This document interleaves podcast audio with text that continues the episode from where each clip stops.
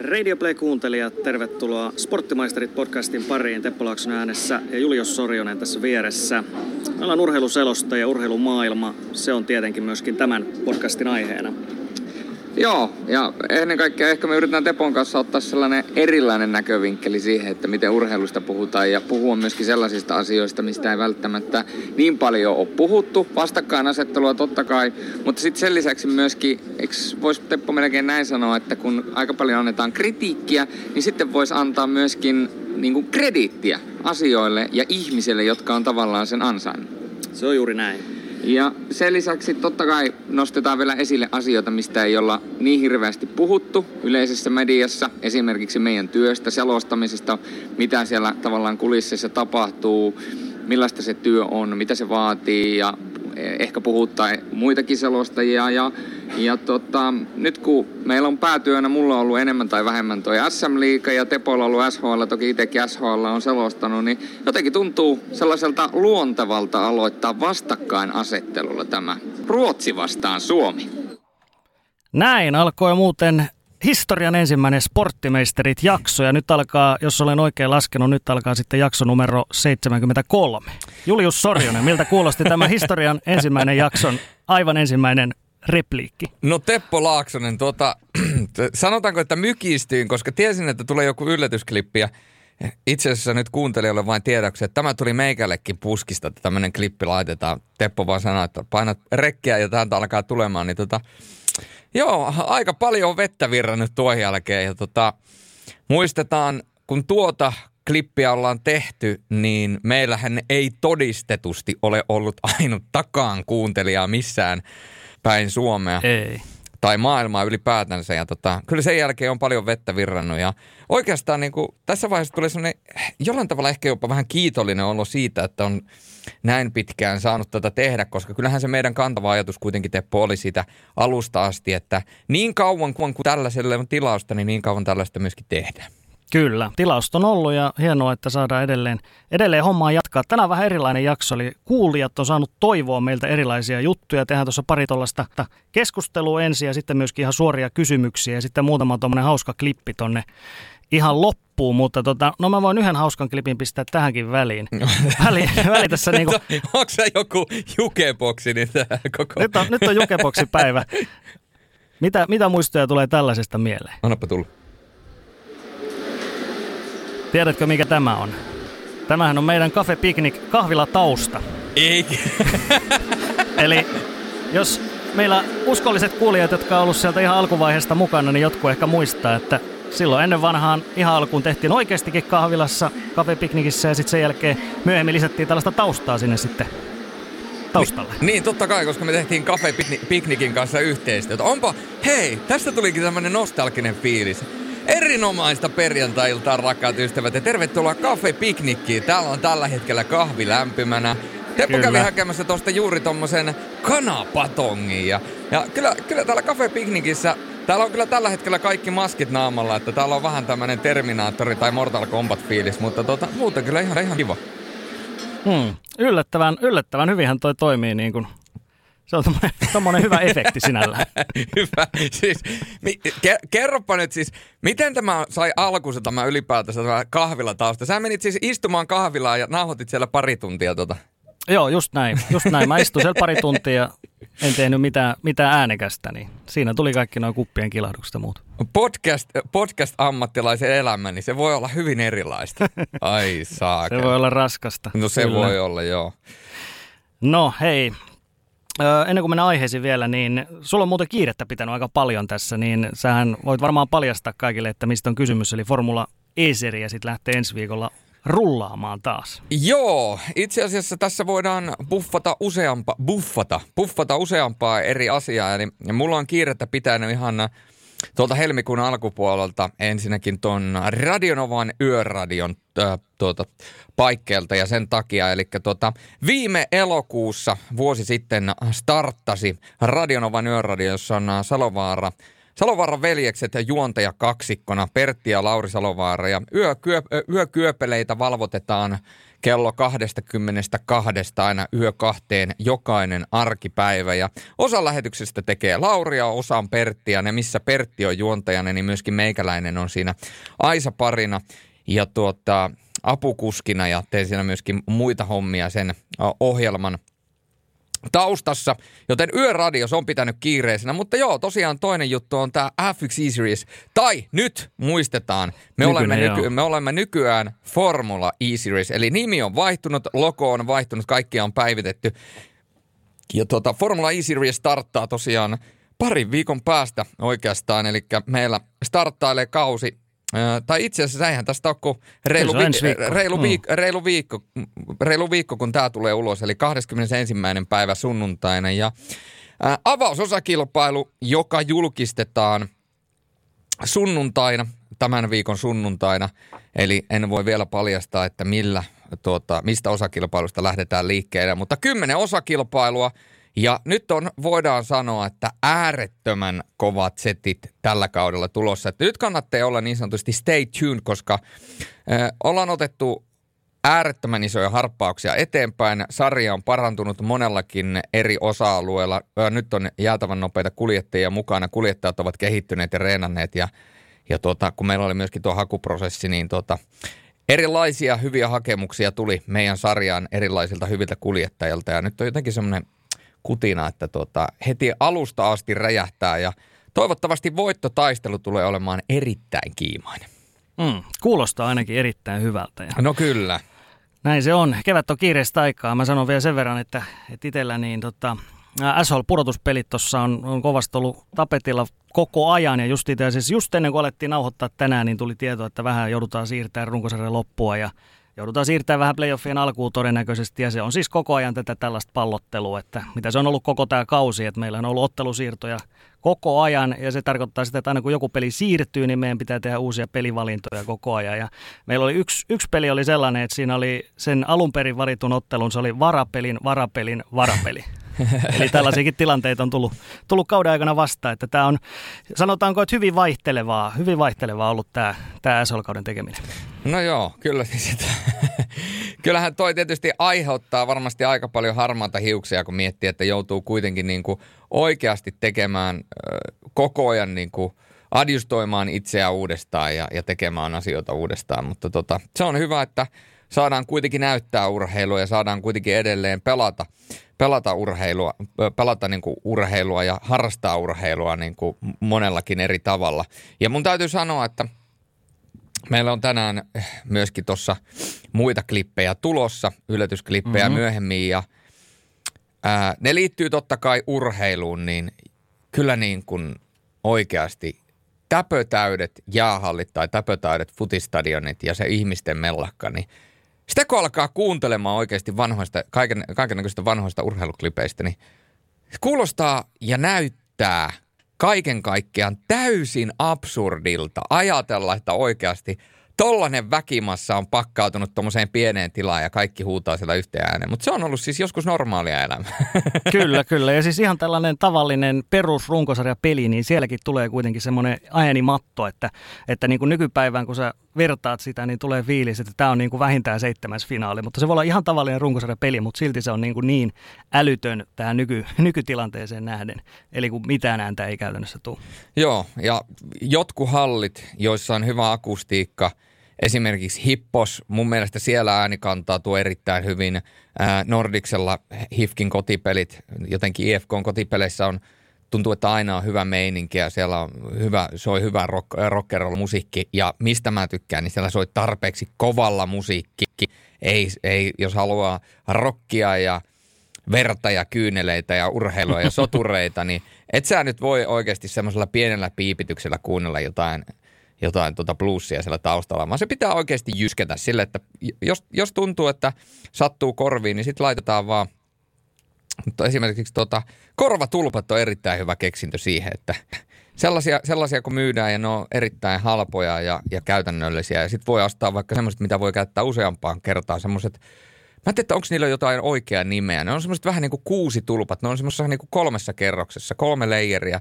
Jokainen leijeri on toistaan niin kuin paksumpi ja se on tietysti kaikista ohuin, mikä menee kaikista sisimmälle korvaan ja se on kaikista leveä, joka tulee tuohon ulkopuolelle. Niin mä käytin rumpuja soittaa se sellaista, niin se, myöskin se ääni kuulostaa niin kuin akustisesti hyvältä omassa korvassa. Että siitä, siitä ei tule niin onttoa kuin esimerkiksi semmoisella normaalilla vaahtomuovikuulokkeella. Niin Mm. Sellaisiakin voi hankkia, niin ei, ei sitten satu korviin. Tämä on vain minun henkilökohtainen mielipide. Tämä on jälleen kerran, mitä vaan voit sanoa, varsinkin omassa podcastissa, kun muistat sanoa loppuun, tämä on vain minun henkilökohtainen mielipide. Edustat myöskin podcastin yleistä mielipidettä tässä. Kyllä. Näin se on. Mennään, se on. Mennään. Joo, mennään asioihin. Mennään vaan.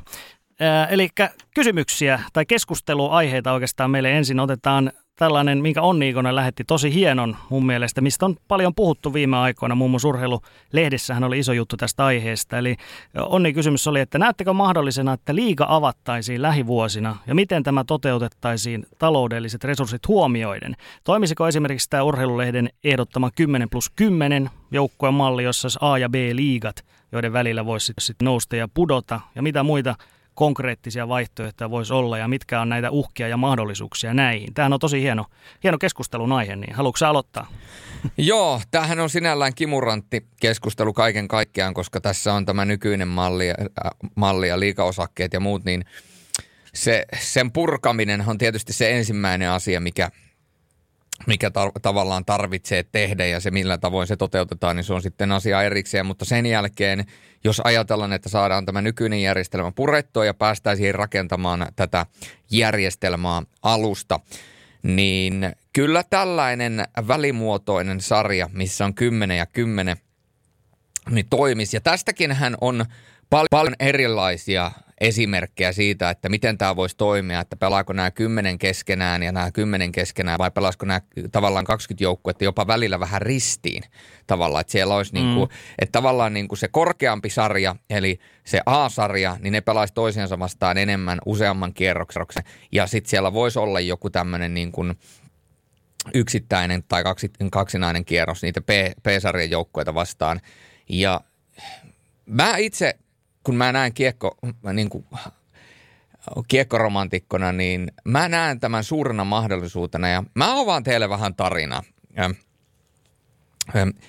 Mä oon Rovaniemeltä kotoisin ja, ja tota, täytyy muistaa, että silloin kun minä olen ollut oikeasti nuori, niin eihän silloin ole ollut minkään näköisiä älylaitteita, ei, ei ole ollut YouTubea jokaisen näytöllä ja, ja Twitteriä ja kaikkea muuta, jossa tavallaan – niin kuin nykypäivänä, kun kaikki tiedot saa niin kuin tosi helposti kännykkään ja kaikki, mm-hmm. kaikki, kaikki on tosi helposti koko, koko saatavilla, niin mun on vaikea ajatella, mitä se nykypäivän nuorille on, mutta mulle henkilökohtaisesti jääkiekko ja jääkiekon seuraaminen, niin se isoin asia oli totta kai, se yksittäinen iso asia, oli Roki, Rovaniemen kiekko. Toki tietysti itse on siellä nuorempana pelannut junnuissa ja näin päin pois, mutta sitten kun myöhemmin on käynyt katsoa Rokin pelejä, niin se oli jotenkin tosi iso asia – että kun päästiin niin kuin katsoa rokin pelejä ja sitten oli näitä kärki, kärkiotteluita ja sitten jos oli joskus joku lainapelaaja jossain toisessa joukkueessa, tiedätkö, Nokian mm-hmm. pyryssä on joku lainapelaaja, joku, joka on pelannut yhdenkin liikamatsin Jumaan kautta. Se oli hienoa ja tiedätkö,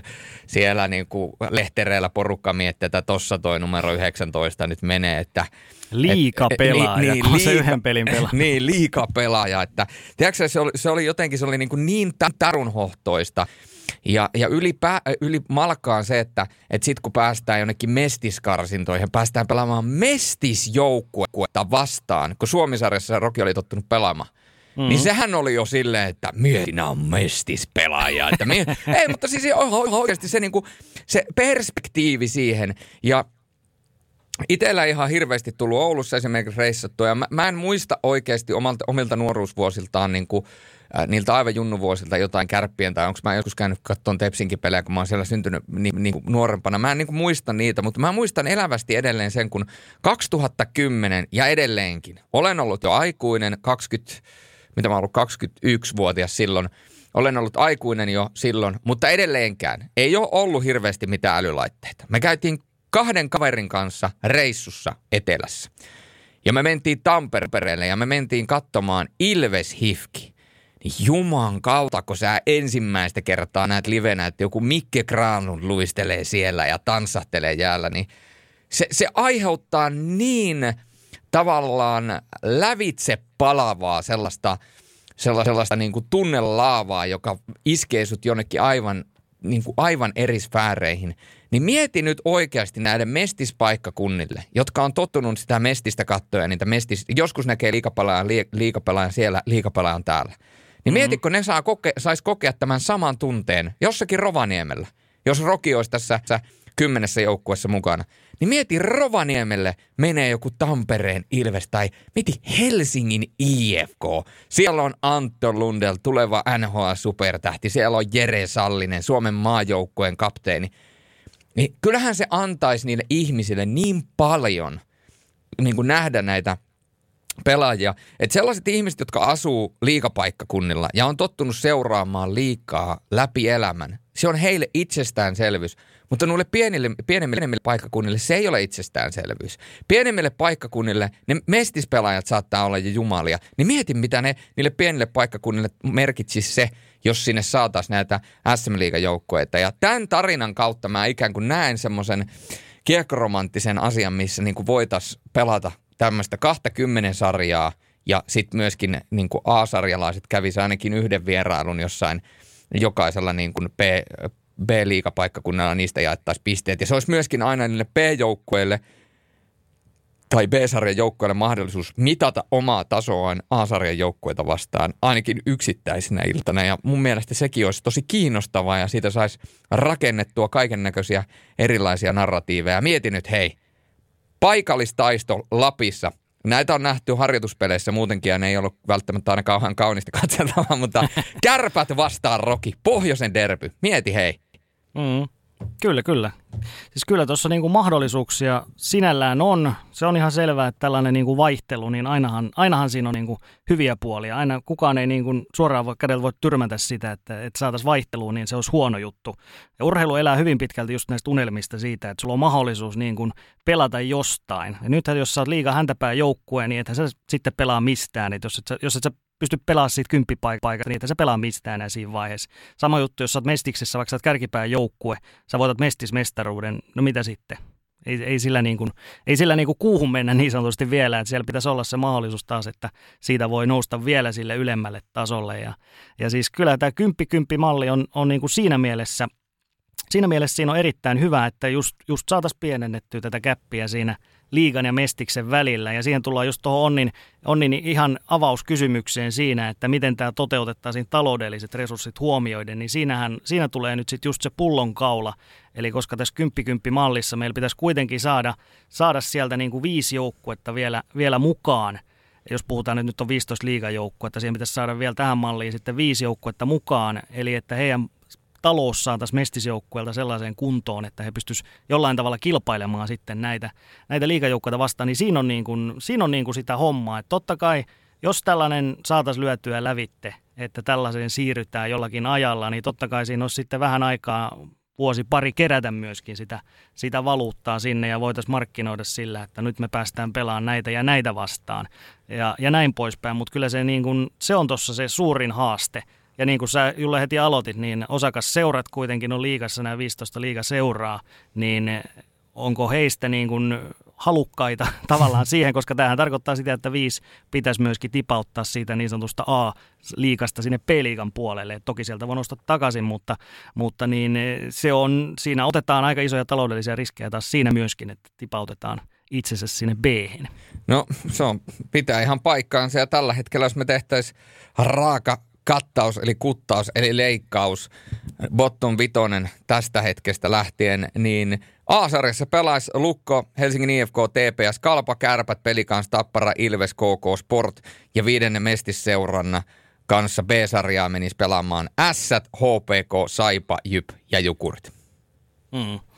Et nyt jos tänä, tänä päivänä kysyisit näiltä viideltä seuralta edustajista, että haluatteko tiputtautua tuonne b niin, niin ei, ei tietysti halukkaita hirveästi löydy, mutta, mutta siis tätähän on monet sanonut, muun muassa tota, Kerttulan Tommi, joka muutenkin niin kuin pelkästään, että hän vastaa Porin Ässien asioista tietysti, niin hän on kiinnostunut myöskin tästä suomikiekon kehittämisestä ylipäätään, niin Tommi on muun muassa tätä usein maininnut, että pitää ajatella vähän niin kuin isommalla perspektiivillä myöskin. Että se on selvää, että jos kaikki seurat ajattelee vaan sitä pelkästään sitä niin sanotusti omaa persettä, niin silloinhan nämä asiat ei mihinkään tule muuttumaan.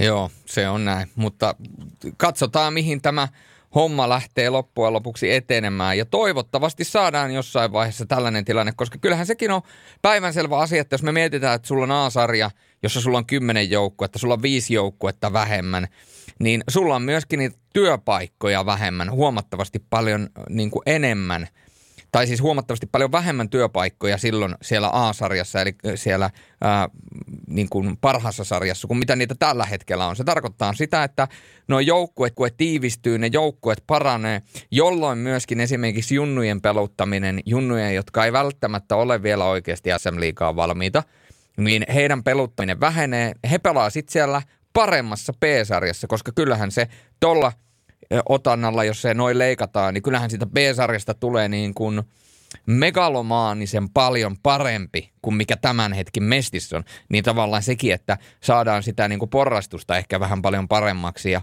ja oishan se nyt mielenkiintoista nähdä, jos me laitetaan tämmöinen A- ja B-sarja pystyyn, jossa on molemmissa kymmenen joukkuetta, niin nyt kun tiedetään, että CHLkin kehittyy koko ajan ja vaikka monet kiekko ja fanaatikotkin sitä vähän niin kuin vastustaa ja sanoo, että se on keinotekoinen ja se on muovinen ja se on sitä sun tätä sun tota, niin mä mm. sanon, että kun se on kuitenkin hyvä sarja ja sinne saadaan näitä eri maiden mittareita ja hyviä pätlejä ja siellä tulee kuitenkin myöskin vuosien saatossa alkaa kehittyä semmoisia raivarleita ja niin kuin taistelupareja sinne esimerkiksi pohjois, pohjo, pohjoisen taistelu luulaja vastaan kärpät, niin, niin, niin tuota, olisi se hieno nähdä, että – kuinka paljon suomalaiset joukkueet pystyisivät kehittämään omaa toimintaa myöskin CHL, että olisiko yhtäkkiä niin, että suomalaiset alkaisi pärjäämään CHL myöskin paremmin.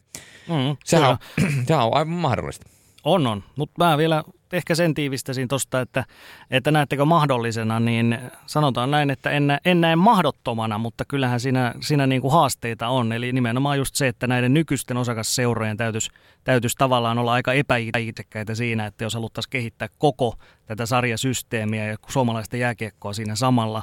Että tietysti tällainen toinen malli ylipäätään, että saataisiin tuota liiga- ja mestiksen kuilua pienennettyä ja sitä gäppiä. Ja, ja siis esimerkiksi Sveitsissähän on, on silleen, että nämä National Liiga A ja B, niin ne on niin kuin, ne on niin kuin yhtä, yhtä, yhtä samaa porukkaa siinä mielessä, että, että tota, monissa muissa maissa on tällainen niin kuin vastakkainasettelu tai jopa kilpailuasetelma siinä, että meillä on SHL, meillä on Hockey Svenska, meillä on liiga, meillä on mestis. Että eihän liiga ja mestiksen välillä esimerkiksi tehdä sinällään mitään yhteistyötä. Että ei nyt, liiga ehkä ei pidä mestistä juuri minään, että ei, ei, niin kuin, ei edes ole semmoista varsinaista isoa kilpailuasetelmaa, vaan että mestis nyt on siellä, koska mestiksen tila on vala, valahtanut näin heikoksi, mitä se on. Että, että jos näitä käppejä saataisiin pienennettyä, niin, niin se on tavallaan se B-vaihtoehto tietenkin sille, että mentäisiin näin radikaaliin malliin, mutta, mutta se voi olla, että jos, jos ei muu auta, esimerkiksi että ei pystytä muuten SM-liigaa avaamaan, että saataisiin liikakarsinat takaisin, niin, niin silloin se pitäisi olla joku tämmöinen todella radikaali juttu, niin kuin vaikka tämä kymppi-kymppi. Mutta suomalaisten jääkiekko seuraajien, fanien ja myöskin suomalaisen jääkiekon puolesta niin on toivottavaa, että näin tulee tapahtumaan. Mutta mennään kysymyksissä eteenpäin, nimittäin Joo. Tommi Pihkola on kysynyt tätä sporttimeistereiden semmoinen keskusteluaihe liikasta, että neljä playoff-paria, mitkä teidän mielestä olisi parhaita matchappeja niin joukkuettain, pelityyliltä sekä valmentajien kaksintaistelu huomioon ottaen, ei ole väliä, voisiko ne toteutua tällä kaudella, mutta teidän mielestä parhaimmat. Tämä on oikeasti sellainen, että kun tätä alkaa oikein miettimään, niin tästä, tästä löytää hyvin erilaisia ja tota, mä, mä annan tällä kertaa ensimmäisenä pallon sulle ja mä lähden sitä sitten täydentämään, että mitä, mitä, mitä mä näen, koska tota, tässä on oikeastaan muutama tulokulma ja näkökulma, minkä tähän voi ainakin omasta mielestä tarjota. Mm.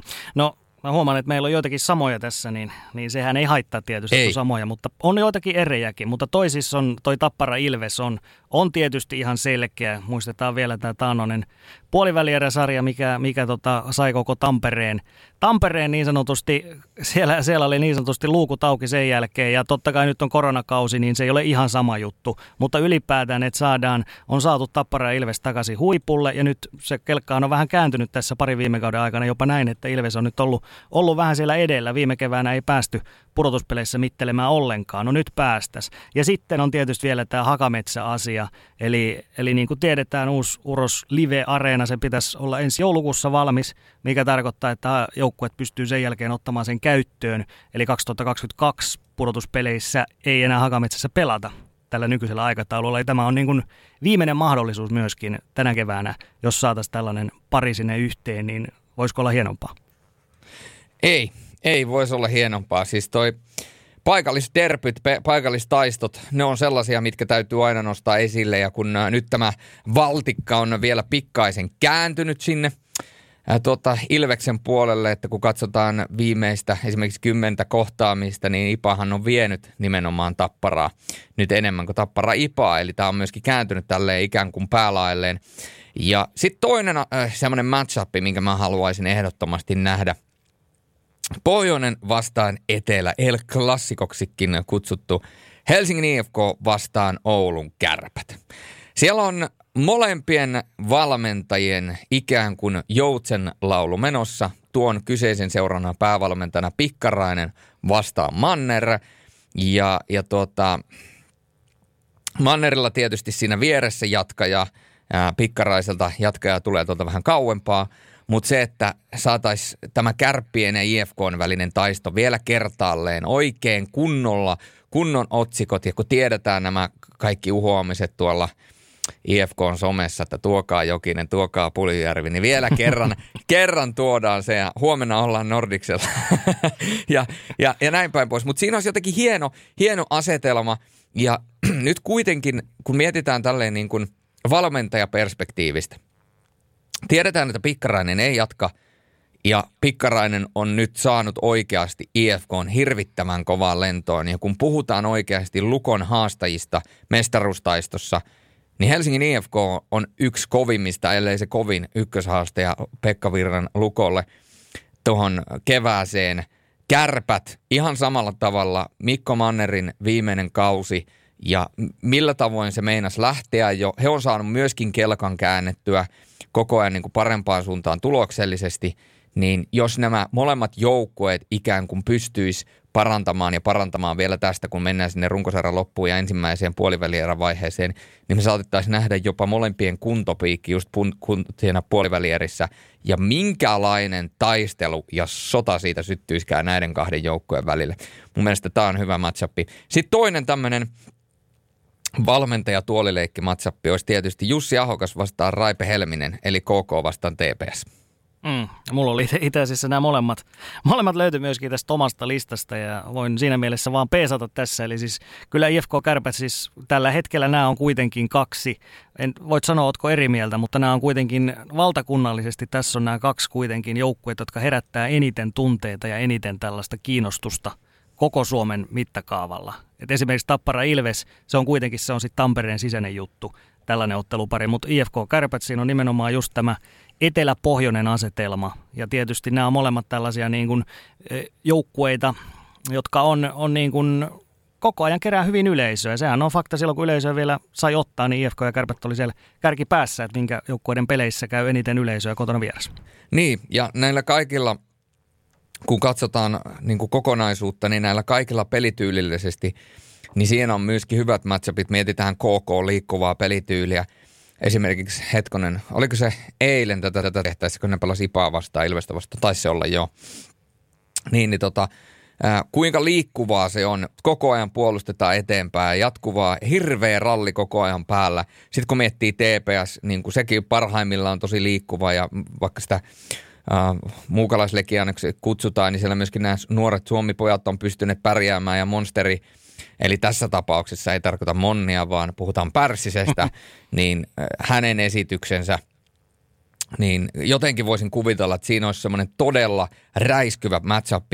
Ja sitten, hei, äh, pelikansλukko.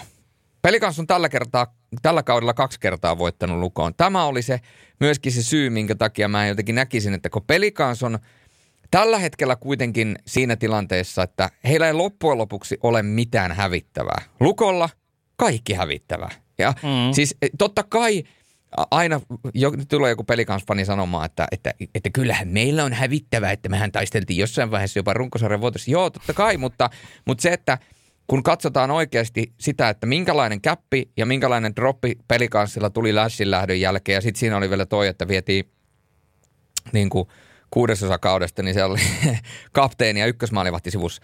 Ni, niin se, että – että nyt ne on siitä alkanut niin nousemaan, niin ne vois niin pistää ahtaalle. Ja Tommi Niemelän filosofia, että joka peli on vain yksittäinen peli ja tavoite on vain kehittyä, ei jäädä tuloksiin kiinni, vaan mennä eteenpäin.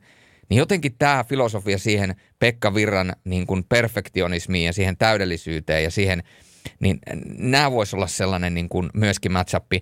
Ja sitten jos me mietitään puhtaasti realismin kannalta – niin tällaistähän kommenttia voitaisiin ehkä kuulla oikeastikin, kun katsotaan sarjataulukkoa. Kyllä, kyllä. Ja siis, siis tällaista. Peliä mm. eteenpäin ja lopputulos on taululla ja, ja mä en muuten kollegan tota, lässytystä oikein vitti edes kuunnella. Tämä on meilläkin usein, monessa jaksossa niin kuin toi päätöslause on aika hyvä. Joo. Mutta tota, tämä oli siis lehdistötilaisuudesta S-lukko 29.2.2020 Pekka Virta ja Ari-Pekka Selin. Ja siinä oli, voidaan sanoa, että aika äh, tulikiven katkuista keskustelua ja siinä puhuttiin kuinka Pekka Virran Dream Team tilo, teloi muutaman. Tämä oli, itse asiassa mm-hmm. tämä oli se sama, sama tuota, peli, missä toi äh, Kivemäki, äh, Kivemäki loukkaantui aika pahasti, eikö ollutkin? Taisi Otto, olla. Otto, joo, kyllä. Joo, kyllä. Joo. Toki tuo S Lukkokin olisi, olisi tietysti tällainen hyvä pari, mutta realismia, realismia nyt tietysti varmaan se ei ole tällä kaudella. No ei ollut pakko olla realismia, mutta mä en nyt sitä S Lukkoa tähän nostas, mutta sanon vielä sen, että kyllähän toi pelikans Lukko, niin kyllähän siinä olisi vähän, vähän niin kuin tällaista, miten, mikä se nyt voisi olla, Kiekko Espoo vastaan TPS tai Jokerit vastaan Saipa sieltä 90-luvulta, kun mm. tuli, tuli näitä suuria playoff-yllättäjiä, että sieltä, sieltä noustiin niin kuin kasi, kasipaikalta tai seiskapaikalta noustiin puolivälirissä ja kaadettiin se selkeä ennakkosuosikki, niin – oishan tuossa niin hirveä, hirveä niin kuin mahdollisuus. Ois. Ja nyt kun tätä alkaa katsomaan, niin sarjataulukossa tällä hetkellä pelikans on kuudentana yhden pisteen päässä Tapparasta, joka on pelannut ottelun vähemmän. Niin jos Tappara keikuttaisi pelikanssi, okei siellä on Ilves ja KK myöskin pelikanssi takana, mutta tällä, tällä hetkellähän se voisi olla ihan helposti toteutettavista. Pelikans kohtaisi ässät puoli tuossa sääliplayereissa, koska S on taas sportista, joka on viimeisessä pudotuspelipaikassa kiinni kahden pisteen päässä. Niin jos mietitään, että S hilaisi itsensä kymmenenneksi, niin ne saisi pelikanssin vastaan siitä voitto ja sitten kohtaa sarjakärjen ää, puolivälierässä, niin silloinhan se olisi S lukko. Eli tämähän voisi vielä toteutuakin kaiken hyvän lisäksi. Kyllä, kyllä. Mutta, Sekin on hieno, niin kuin aina. No näin. Mutta hei, sit mulla on vielä tämmöinen jokerikortti. Aina täytyy olla jokerikortti. Ja mun, miltä kuulostaisi tällainen narratiivi kuin Risto Sedän kosto? Alku on lupaava. Eli mä haluan nähdä puolivälierissä taiston, missä Sport kohtaa Tapparan. Itse asiassa tällä hetkellä Sport kohtaisi Tapparan äh, sääliplayerissa, jos nyt alettaisiin pelaamaan. Ja mihin mä perustan tämän äh, äh, Tappara Sportin on se, että äh, moni varmaan muistaa kuitenkin, kun mennään vuosia taaksepäin, niin Risto Duffahan valmensi lukkoa ja vei kolme kertaa putkeen äh, Lukon pronssipeliin. Ja tota, kävi niin, että, että kun pronssipeliin mennään, niin ajatellaan näin, että kolme kertaa putkeen viet pronssipeliin – niin sä oot silloin valmentanut hyvin. Mutta tässä on se kolikon toinen kääntöpuoli. Jos sä oot ollut kolme kertaa putkeen pronssipelissä, niin sä oot myöskin kolme kertaa putkeen kärsinyt kirvelevän välierätappio. mm. Ja joka kerta kolmena vuotena peräkkäin ulos välieristä Lukon lähetti Tappara. 4-0, mm. 4-3, 4-3. Kaksi kertaa Game Sevenissä. Niin kyllä nyt vaikka nyt siitä on aikaa kulunut, kyllä mä veikkaan, että Risto Duffa varmaan muistaa tollaisen pienen detaljin omalta uraltaan. Niin jos Sport kohtaisi Tapparan pudotuspeleissä, niin kyllä mä uskon, että toi historia antaisi RDlle ehkä pikkaisen lisämotivaatiota ja, ja kuinka se oiskaan, kun Risto sitä pääsisi kostamaan Sportin kanssa nuo lukkovuodet. No, no, Lihan ja ei unohda koskaan. Näin se menee, näin se menee. Mulla mutta... oli muuten vielä yksi tuohon, yksi pari oli vielä. Joo. Mitä ei tuossa mainittu, niin mainitsen sen, niin se oli tota Lukko vastaan TPS. Oho. Eli tämähän olisi mahdollinen esimerkiksi välierä, välierä pari ja ennen kaikkea tietysti mikä, mikä siinä mun mielestä olisi se kantava ajatus, niin tietystikin tämä Pekka Virran, Virran homma, eli tiedetään hänellä on ollut pitkä projekti Rauman Lukon kanssa, nyt Lukko on huipulla, heillä on iso mahdollisuus tänä keväänä mennä, mennä sinne päätyyn saakka, mutta mitä jos ei mennäkään päätyyn saakka? Tässä on ollut pitkä projekti, niin kuin tiedetään, hän vaihtaa maisemaa, ja sitten TPS, siellä on yksi näitä Pekka Virran entisiä valmentamia seuroja. Niin kuin tiedetään, Pekka Virta on valmentajana onnistunut ainoastaan Kuopiossa Kalpan kanssa. Hän, mm. ei, ole onnistunut, hän ei onnistunut Porissa Sien kanssa, hän ei onnistunut TPSn kanssa Turussa. Nyt on tämä Lukon mahdollisuus vielä menestyä tänä keväänä. Ja sitten siellä on vastassa TPS, Raimo Helminen yhden vuoden projektia vetämässä siellä.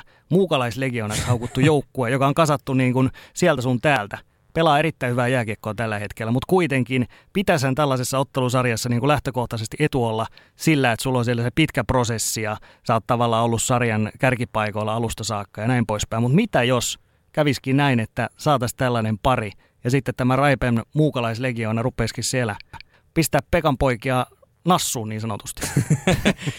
Joo, kyllä sanotaanko näin, että siinä voisi päästää Pekka Virta muutaman valitun sanan sen jälkeen, mutta tota, Mm. Mut, mut. Olisi mielenkiintoinen sekin. Joo, ois. Allekirjoitan tämän. No siinäpä meillä oli aika monta puolivälierä niin tota, mennäänkö me seuraavaan? Suoraan. Mennään, mennään seuraavaan. Totta, Mikko Valle on yksi meidän äh, tällaisia, en käytä sanaa kummikuuntelija, no käytin sitä kyllä jo, mutta ää, äh, meidän vakiokuuntelijoita... Eno lähettää, Eno Esko lähettää sulle jonkinnäköiset tekijänoikeusmaksut tästä. Ai jaa, mä luulin, että tämä lähettää jonkun fanituotteen, mutta tota, Mikko Vallelta tuli useampikin tällainen hyvä, hyvä juttu, mitä voidaan tässä näihin vastailla. Eli eka, eka juttu, mitä hän halusi meiltä kysyä, eli nyt mennään suoriin kysymyksiin, niin mitä pidät omassa työssäsi tärkeänä? Tämä on aika hyvä, niin kuin varmasti meille kaikille ajatellaan aina välillä tällaista, niin haluatko Julle aloittaa, mitä pidät omassa työssäsi tärkeänä? Joo, vedetään tässä on neljä kysymystä, niin yritetään pitää nämä silleen eh, suhteellisen lyhyenä, niin tulee Joo. tavallaan ne kaikista ydinasiat silloin sanottua myöskin.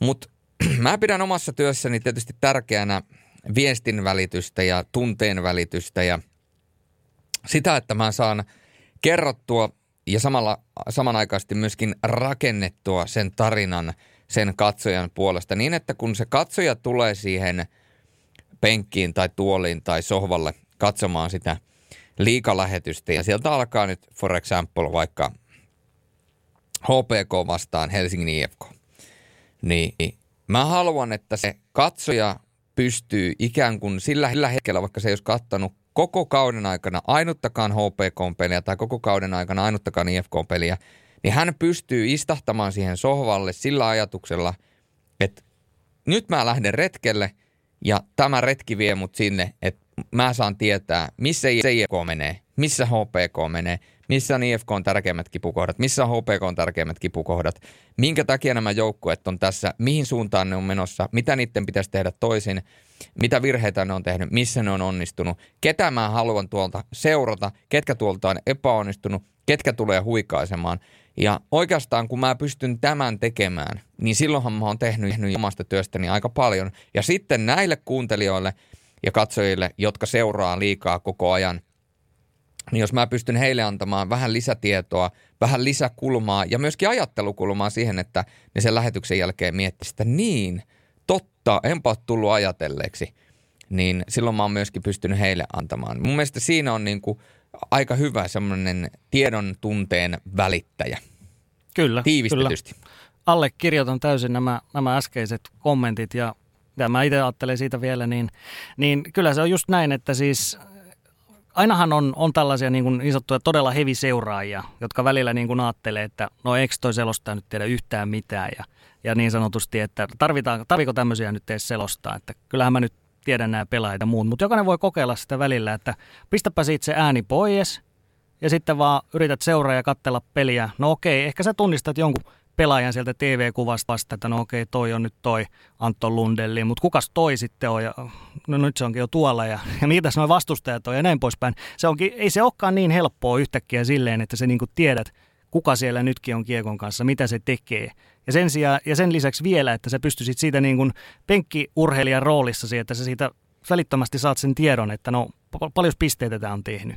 Mikä, minkä ikäinen kaveri tämä nyt olikaan. Sulla voi olla puhelin siinä mukana sylissä vaikka jotain, mutta vilkuilepa sitä puhelinta siinä samalla yritä seuraa peliä, niin kyllä sä aika nopeasti tipahdat siitä kyydistä. Eli mä sanon vaan tänne, että hyvä selostaja, niin se on semmoinen niin kuin sovellus tai applikaatio, hyvä ihmisselostaja, että, että sellaista, sellaista sovellusta tai applikaatiota tai robotteja, jos joskus keksitään, niin vähän epäilen, että keksitään tämä. Joo, siinä oli aika painava puheenvuoro ja meillä on tuossa myöhemmin tulossa Jamin kysymys, niin mä tartun tähän samaan tuota, teemaan, teemaan vielä siinä. No Teppo, miksi lyhyesti, miksi sinä pidät työstäsi ja miksi sä oot halunnut alalle? Pidän työstäni, koska, koska tässä saa puhua urheilusta, tässä saa puhua jääkiekosta, tässä saa puhua jalkapallosta.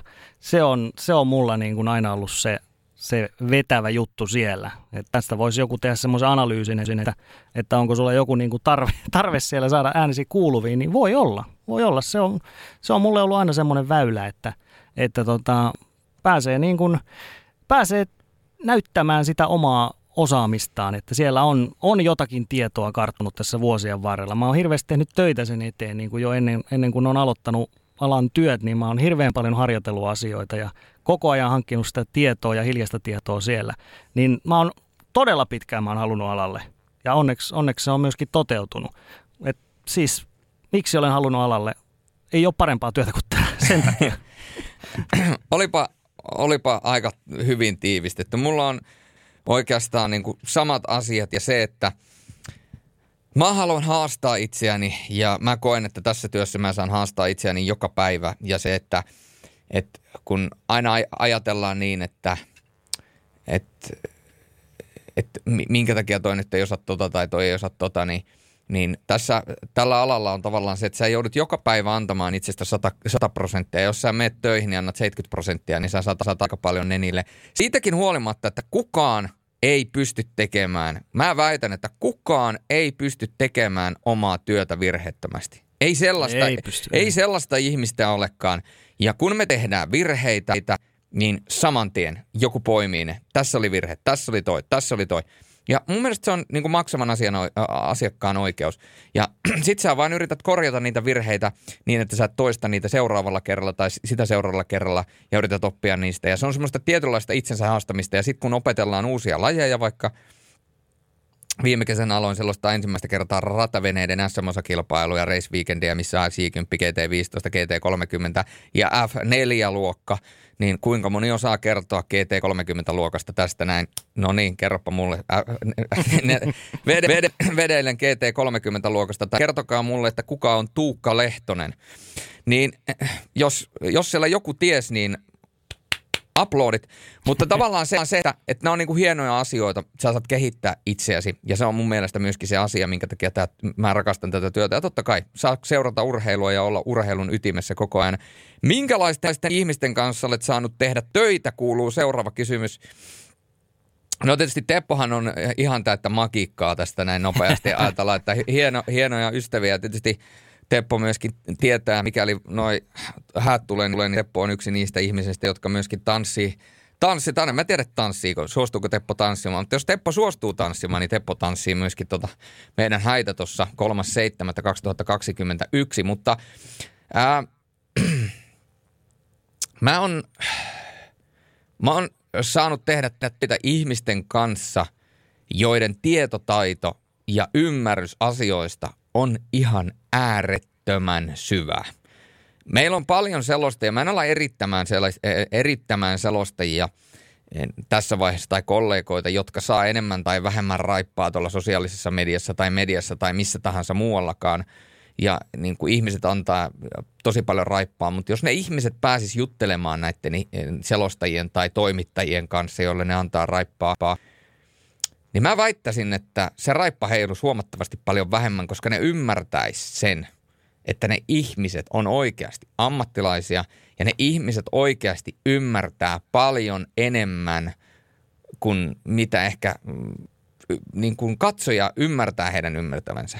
Ainahan selostaja ei saa kaikkia tietotaitoaan ja kaikkia ymmärrystään ja kaikkia sanottua niissä lähetyksissä. Jo pelkästään sen takia, että se on multitaskäämistä, niin kuin Teppo tuossa äsken sanoi. Mm-hmm. Mutta siis se, että mun mentori J.P. Jalo, joka on tehnyt musta tänä päivänä sen selostajan, kuka mä oon Teppo Laaksonen, joka on ollut minun ensimmäinen opettajani, virallinen opettaja oikeasti. Ja, ja ensimmäiset koeselostukset olen tehnyt, se oli Tampa Bay Lightning vastaan Montreal Canadiens se peli itse asiassa, mistä me tehtiin se koeselostus. Kyllä. Ja tota, näin päin pois, niin äh, tiivistetysti huikeiden ammattilaisten kanssa ja tietysti olen myöskin onnellinen siitä, että moni heistä niin on myöskin tänä päivänä meikäläisen ystävä ja se on myöskin rikkaus. Mm. Se on, se on mun mielestä aika hyvä, hyvä tuossa ehkä tuoda esiin se, että, että siis ihmiset, jotka seuraa hyvin paljon urheilulähetyksiä, niin he tietysti tietää paljon, paljon selostajia ja heillä muodostuu ehkä se tietynlainen mielikuva siitä, että no toi nyt on tommonen, tommonen Lapin tonttu Sorjunen tai mitä, mikä nyt onkaan, tai Laaksonen on sellainen ja sellainen, ja Virkkunen on sellainen ja sellainen, mutta sitten taas kun ihmisten kanssa juttelee sitten muuten vaan niin kuin siviilipuolella, niin sitten tavallaan selviää se, että, että se persona, se ei ole pelkästään se, se, niin kuin se selostajapersona, mikä siellä on, vaan siellä on niin paljon muutakin, mitä ihmiset ei ehkä tule ajatelleeksi. Että siinä on, se ei välttämättä kaikki ei ole sellaisia tyyppejä, että ne tuolla kun ne kadulla kävelee eteenpäin, niin siinä samalla pajattaa myöskin, myöskin menemään ja ruokakaupassakin selostaa siellä koko ajan, että mitä mä nyt otan tuosta, nyt mä tuosta maissi, maissipaketin, siitä vähän broileria kylkeen ja sitten tällä tavalla, vaan se on, niillä on niin kuin, ne on niin paljon syvempiä persoonia, mutta sen mä tiivistäisin, tiivistäisin kanssa heistä, että siis yhtään ikävää ihmistä tällä alalla en ole tavannut. Yhtään mulkkua en ole tavannut. Ja se on mun mielestä niin, niin kuin ala kuin ala, niin se on aika, aika vahvasti sanottu. Yhtään suomalaista selostajaa mä en tunne, joka niin kuin tarkoituksenmukaisesti tekisi työnsä huonosti tai silleen niin kuin vasemmalla kädellä, että no ei, ei paljon kiinnosta, kunhan nyt mennään, otetaan massit tosta ja näin. Yhtään sellaista en ole tavannut. Koska jokaisella selostajalla on kuitenkin ihan samalla tavalla ne suorituspaineet ja kuitenkin se paine siitä onnistumisesta ja se paine siitä, että jos et sä onnistut tai sä onnistut vain kohtalaisesti, niin sitten sen jälkeen raippa heiluu sosiaalisessa mediassa. Mitä kokemuksia ja vinkkejä voisi olla jaettavana tällaiselle allekirjoittaneen kaltaiselle 30 plus keltanokalle? Äh, no, minkälaisia kokemuksia ja vinkkejä? Tämä on oikeasti jos mä, jos mä alkaisin nyt luettelemaan kokemuksia ja, vinkkejä, äh, kokemuksia ja vinkkejä tästä, mitä mä voisin antaa, niin siinä menisi varmaan tota, seura- seuraavat kolme, kolme, kolme viikkoa. Ja Tepolla, kun Teppo on ollut opettajana, niin mä oon huomannut sen, että Teppo opetti meitä. Meillä oli varmaan opetustunteja yhteensä, varmaan alle 20 veikkasin sen vuoden aikana. Todennäköisesti joo, kyllä. Ja siihen 20 tuntiikaan niin kuin, et varmasti saanut lähellekään kaikkea. Mutta se tiivistetysti oma, Teppo saa tätä täydentää sitten opettajana, jos haluaa, mutta ehkä mun kokemus, kokemus, kokemuksen syvä rintaa, niin ne kaikki kolme, kolme, kolme ainoa rintakarvaa, jotka tuolla pöhisee villapaidan alla, niin ne sanoo ehkä sen, että kun teet, niin tee pieteitillä ja, ja luota siihen, että se, kuka sä oot ja mitä sä teet, niin se riittää. Ja ja, ja niin kuin omistaudu sille työlle. Ja vaikka välillä näyttää siltä, että asiat menee reisille ja asiat ei etene, niin ei kannata silti luovuttaa. Totta kai, jos sä teet saman asian kymmenen kertaa ja se menee aina reisille, niin sen jälkeen kannattaa miettiä, että teetkö sä sen asian oikeasti hyvin – et, vai teekö sä, teekö sä se asian niin kuin huonosti vai teekö sä ylipäätänsä oikeata asiaa vai teekö sä väärää asiaa. Niin, to, niin tota, tämä on vähän sama asia kuin kuntoilussa tai jossain laihduttamisessa, että jos joku tietty asia ei ole toiminut 20 vuoteen, niin se nyt ei varmaan seuraavalla kymmenelläkään vuodella toimi. Nämä on ehkä sellaiset asiat, mitä kannattaa niin kuin miettiä ja, ja se, että niin kuin nauttia siitä, että aina kun sä saat tehdä sitä työtä ja harrastusta, mitä sä rakastat, niin muista olla kiitollinen siitä ja nauttia. Äläkä pidä sitä itsestäänselvyytenä. Me ollaan pidetty itsestäänselvyytenä sitä, että tuolla on yleisöä hallissa. No nyt kun yleisö palaa joskus halliin, niin se, sepä ei ole enää itsestäänselvyys. Ja toivottavasti se myöskin pysyy silleen, että vielä vuoden kahden vuoden päästä me ajatellaan niin, että onpa kivaa, kun on taas täystupaa, että pari vuotta sitten täällä ei ollut ketä. ketä. Mm, kyllä, ja niin kuin tässä hyvin lyhyessä ajassa tapahtuu asioita. Ei tässä ole montaa päivää, kun sä pystyt menemään vaikka kahville. Kahvilaan istut siellä, juot kahvin. Niin mihinpä nyt meet istuu, et mihinkään. Kaikki, kaikki penkit on viety pois. Näin se vaan menee. Näin se vaan menee. Joo, mutta tosiaan noista vinkkeistä, niin ehkä mun mielestä se on ehkä tärkeintä, jos vaikka niin kuin tästä selostushommasta nyt lähinnä puhutaan, niin kyllähän siinä niin kuin sinnikäs pitää olla ensinnäkin. Eli, eli silloinkin kun tein tätä opetushommaa, niin joka vuosi siellä oli hyviä tyyppejä, mutta sitten aika nopeasti kävi myöskin niin, että, että sitten lähetellään niitä hakemuksia ja sitten jos sieltä tulee hylsyä, niin sitten tavallaan jossain kohtaa se usko loppuu, että no ei, ei tästä tule mitään. Ja se on sitten tavallaan siinä, että ei vaan, ei, vaan niin kuin, ei vaan löydy enää sitten sitä motivaatioa ja päätyy johonkin ihan muihin hommiin, mutta tota, nykyään, nykyään maailma on muuttunut, eli näitä mahdollisuuksia pystyy tekemään myös itse. Niin kuin jullakin tiedän, niin, niin esimerkiksi te perustette oman Formula E-Series-sarjan, niin ihan samaan tyyliin siis aina voi keksiä uusia juttuja, mitä voi alkaa niin kuin striimaamaan. Voi olla oikeita urheilua, voi olla e-urheilua. Aina on sellaisia juttuja, mitä sä voit alkaa selostamaan. Se voi olla aluksi ihan vaan huvin vuoksi, mutta sä saat siinä kokemusta, sä saat siinä niin kuin hyviä näytteitä ja siitä niin kuin pienin askelin. Et ei, ei kukaan, niin kuin, se ei ole mun mielestä realismi, että sä ajattelet, että jos, jos sä vähän niin kuin harjoittelet alaa tai käyt jonkun koulutuksen, että sitten seuraavana päivänä sä oot, sä oot sitten heti, heti niin kuin pääselostajana jossain. Että eihän se niin mene, niin me tiedetään. Ei se niin mene, vaan se pienin askelin sieltä pitää edetä. Ja, ja se joskus voi näyttää siltä, että ei tästä tule jumalisten mitään, mutta se voi olla just joku tommonen juttu, että sulla on, on kuitenkin säännöllisesti selostat jotakin, vaikka se olisi tuolla niin kuin vi, vitosdivari jalkapalloa sä käyt selostamassa, niin sitten tuleekin mahdollisuus, että hei, me, me, nyt meillä on yksi kaveri sairaana, me tarvitaan tänne tekemään vaikka tätä ykkösdivarimatsia, että pääsetkö tekemään. Sitten sä teet sen hyvin, niin sä oot siellä pari viikon päästä uudestaan tekemässä ykkösdivarimatsia. Ja sitten kun sä oot niitä tehnyt vuoden hyvin, niin sä oot tekemässä veikkausliikamatsia ja siitä eteenpäin. Ja välillä se käppi saattaa olla sellainen, että, että sä menet toiseen suuntaan, että aina se kehitys ei tarkoita sitä, että kun sä menet eteenpäin, että sä aina pääset isommalle ja isommalle alustalle, että – että kyllähän mäkin tuossa viisi vai kuusi vuotta painoin SM Liikaan radioon ja olin selostanut kuitenkin jääkiekon MM-kisoja ja mestarien liikaa, jalkapallon mestarien liikaa, mutta siitä huolimatta se mun päätyö liikakiekon parissa, niin se oli nimenomaan radion puolella. Enkä mä nyt sano, että radio on mitenkään vähäpätöisempi tai pienempi tai muuta, mutta kyllähän mulla on ollut ajatuksena se, että olisi kiva päästä joskus selostamaan telkkariin. Eikä äh, niin kuin, ja se, se, sit se vaan otti oman aikansa, että loppujen lopuksi mä pääsin telkkariin. Että ei se niinku, et, et, joku olisi saattanut ajatella sille, että no onko mä nyt loppuelämän radiossa. No jos sä oot loppuelämän radiossa, niin sekään ei huono asia. Kysykää vaikka Stenkalta. Mm. Et se on niinku oikeasti tosi nastaa, mutta tämä oli vaan ehkä tämmöinen niinku vertailukalko siihen, että et kaikki ottaa aikansa. Ää, mä lupasin palata tähän. Ärsyttääkö teitä joku asia palautteesta, palautteessa, jota ihmiset lähettää selostuksista? Äm, ä, mua ehkä niin kuin ärsyttää, en mä voi sanoa, että ärsyttää, mutta ihmetyttää palaute, missä ei ole palautetta. Eli siis se, että, tai palaute, missä ei ole perustelua. Eli jos sä lähetät palautteen mulle, että hei Sorjonen, näin ja näin, niin mm-hmm. jos ei siinä ole mitään konkreettista, vaan se on se, että sä oot ärsyttävä ja sä oot raskas ja sä oot sitä ja sä oot tätä – niin miten te luulette, jos te annatte tällaisen palautteen, niin miten te luulette, että se kehittää sitä asiaa millään tavalla? Jos te lähetätte palautteen, missä minä tai Teppo Laaksonen tai laitatte vaikka, että Juman kautta tämä Matti Keinonen, Keinonen on se haudasta. No ei vaan, mutta siis Matti Keinonen, että jumalauta, että on raskas selostaja. Niin jos te laitatte tällaista palautetta tonne, vuodotatte nettiin, niin oletatteko te, että tämä Matti Keinonen saa sen takia potkuttaisen pelejä vähennetään. Ei, ei, ei vähennetä. Jos te haluatte, että se parantuu se teidän kokemus, niin laittakaa, että tämä on, tämä, tämä on tämän ja tämän takia ärsyttävä. Niin se pystyy se selostaja oikeasti. Esimerkiksi mä jatkuvasti olen interaktiivisessa äh, niin keskustelussa ja kiekkofanien kanssa Twitterissä. Mulle tulee jatkuvasti palautetta niin hyvää kuin huonoa. Hyvästä mä otan sen, että okei, tätä kannattaa tehdä. Jos tulee huonoa, mä yritän parantaa.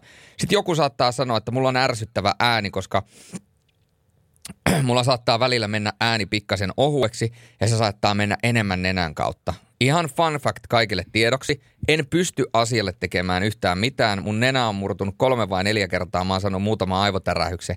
Niin mä voin sanoa, että noi kanavat tuolta, jotka menee tämän hengityselämillä, niin ne, mulla on välillä muutenkin vaikea hengittää. Ja siihen tämä pieni astman, astman alku, johon mä joudun vetämään piippua, niin ei yhtään varmaan helpota asiaa. Niin se on valitettavasti sellainen asia, mihin mä en hirveästi voi vaikuttaa. Olen käynyt kylläkin äänenkäytön opettajalla esimerkiksi, jotta saisin voimistettua ääntä, saisin madannettua ääntä ja saisin, saisin tehtyä äänestäni paljon mukavampaa. Mutta nämä on vaan semmoisia asioita, että jos haluaa antaa palautteen, niin laittaa sitten palautteen, mille pystyy oikeasti tekemään jotain. Koska ne, ne kaikki muut palautteet on vähän silleen, että mä en anta ne levittelemään käsiä omaan niin kuin huoneeseeni tai selostamoon, kun mä katson sitä palautetta ja mietin, että no mitäs mä nyt tälle voin tehdä? En mitään. Mm, näin, näin se just on. Si, si, silloin tullaan näihin myöskin makuasioihin, että, että sille mä en, mä en niin kuin pysty mitään tekemään. Että jos, jos, jos sanotaan, että, että toi tyyli ei miellytä, ääni mm. ei miellytä, niin silloin vaihdetaan ukko. Että eihän siinä ole muuta vaihtoehtoa, koska niille ei pysty mitään tekemään. Mm. Sitten jos, sit jos mennään tuonne asia, asiapuolelle sitten, niin, niin silloin otan mielelläni vastaan lista, että tämän ja tämän asian voisi tehdä eri tavalla tai toisella tavalla. Ja sitten jos siellä todetaan, että joo, olet oikeassa, koitetaan tehdä eri tavalla, niin sitten se on ihan selvä homma. Mm. Mutta just tommonen niin kun, eh, totta kai siis sä saat olla, olla mieltä Sorjosesta ja Laaksosesta ja kaikista muistakin, että mä en, mä en vaan diggaa tosta. Mutta se ei, ei se, ei se niin kun tavallaan vie mitään eteenpäin, eikä se niin kun, että sä tonne laitat vaan, että, että onpas paskaa. Niin okei, okay. Sä et tykkää tästä. Hmm.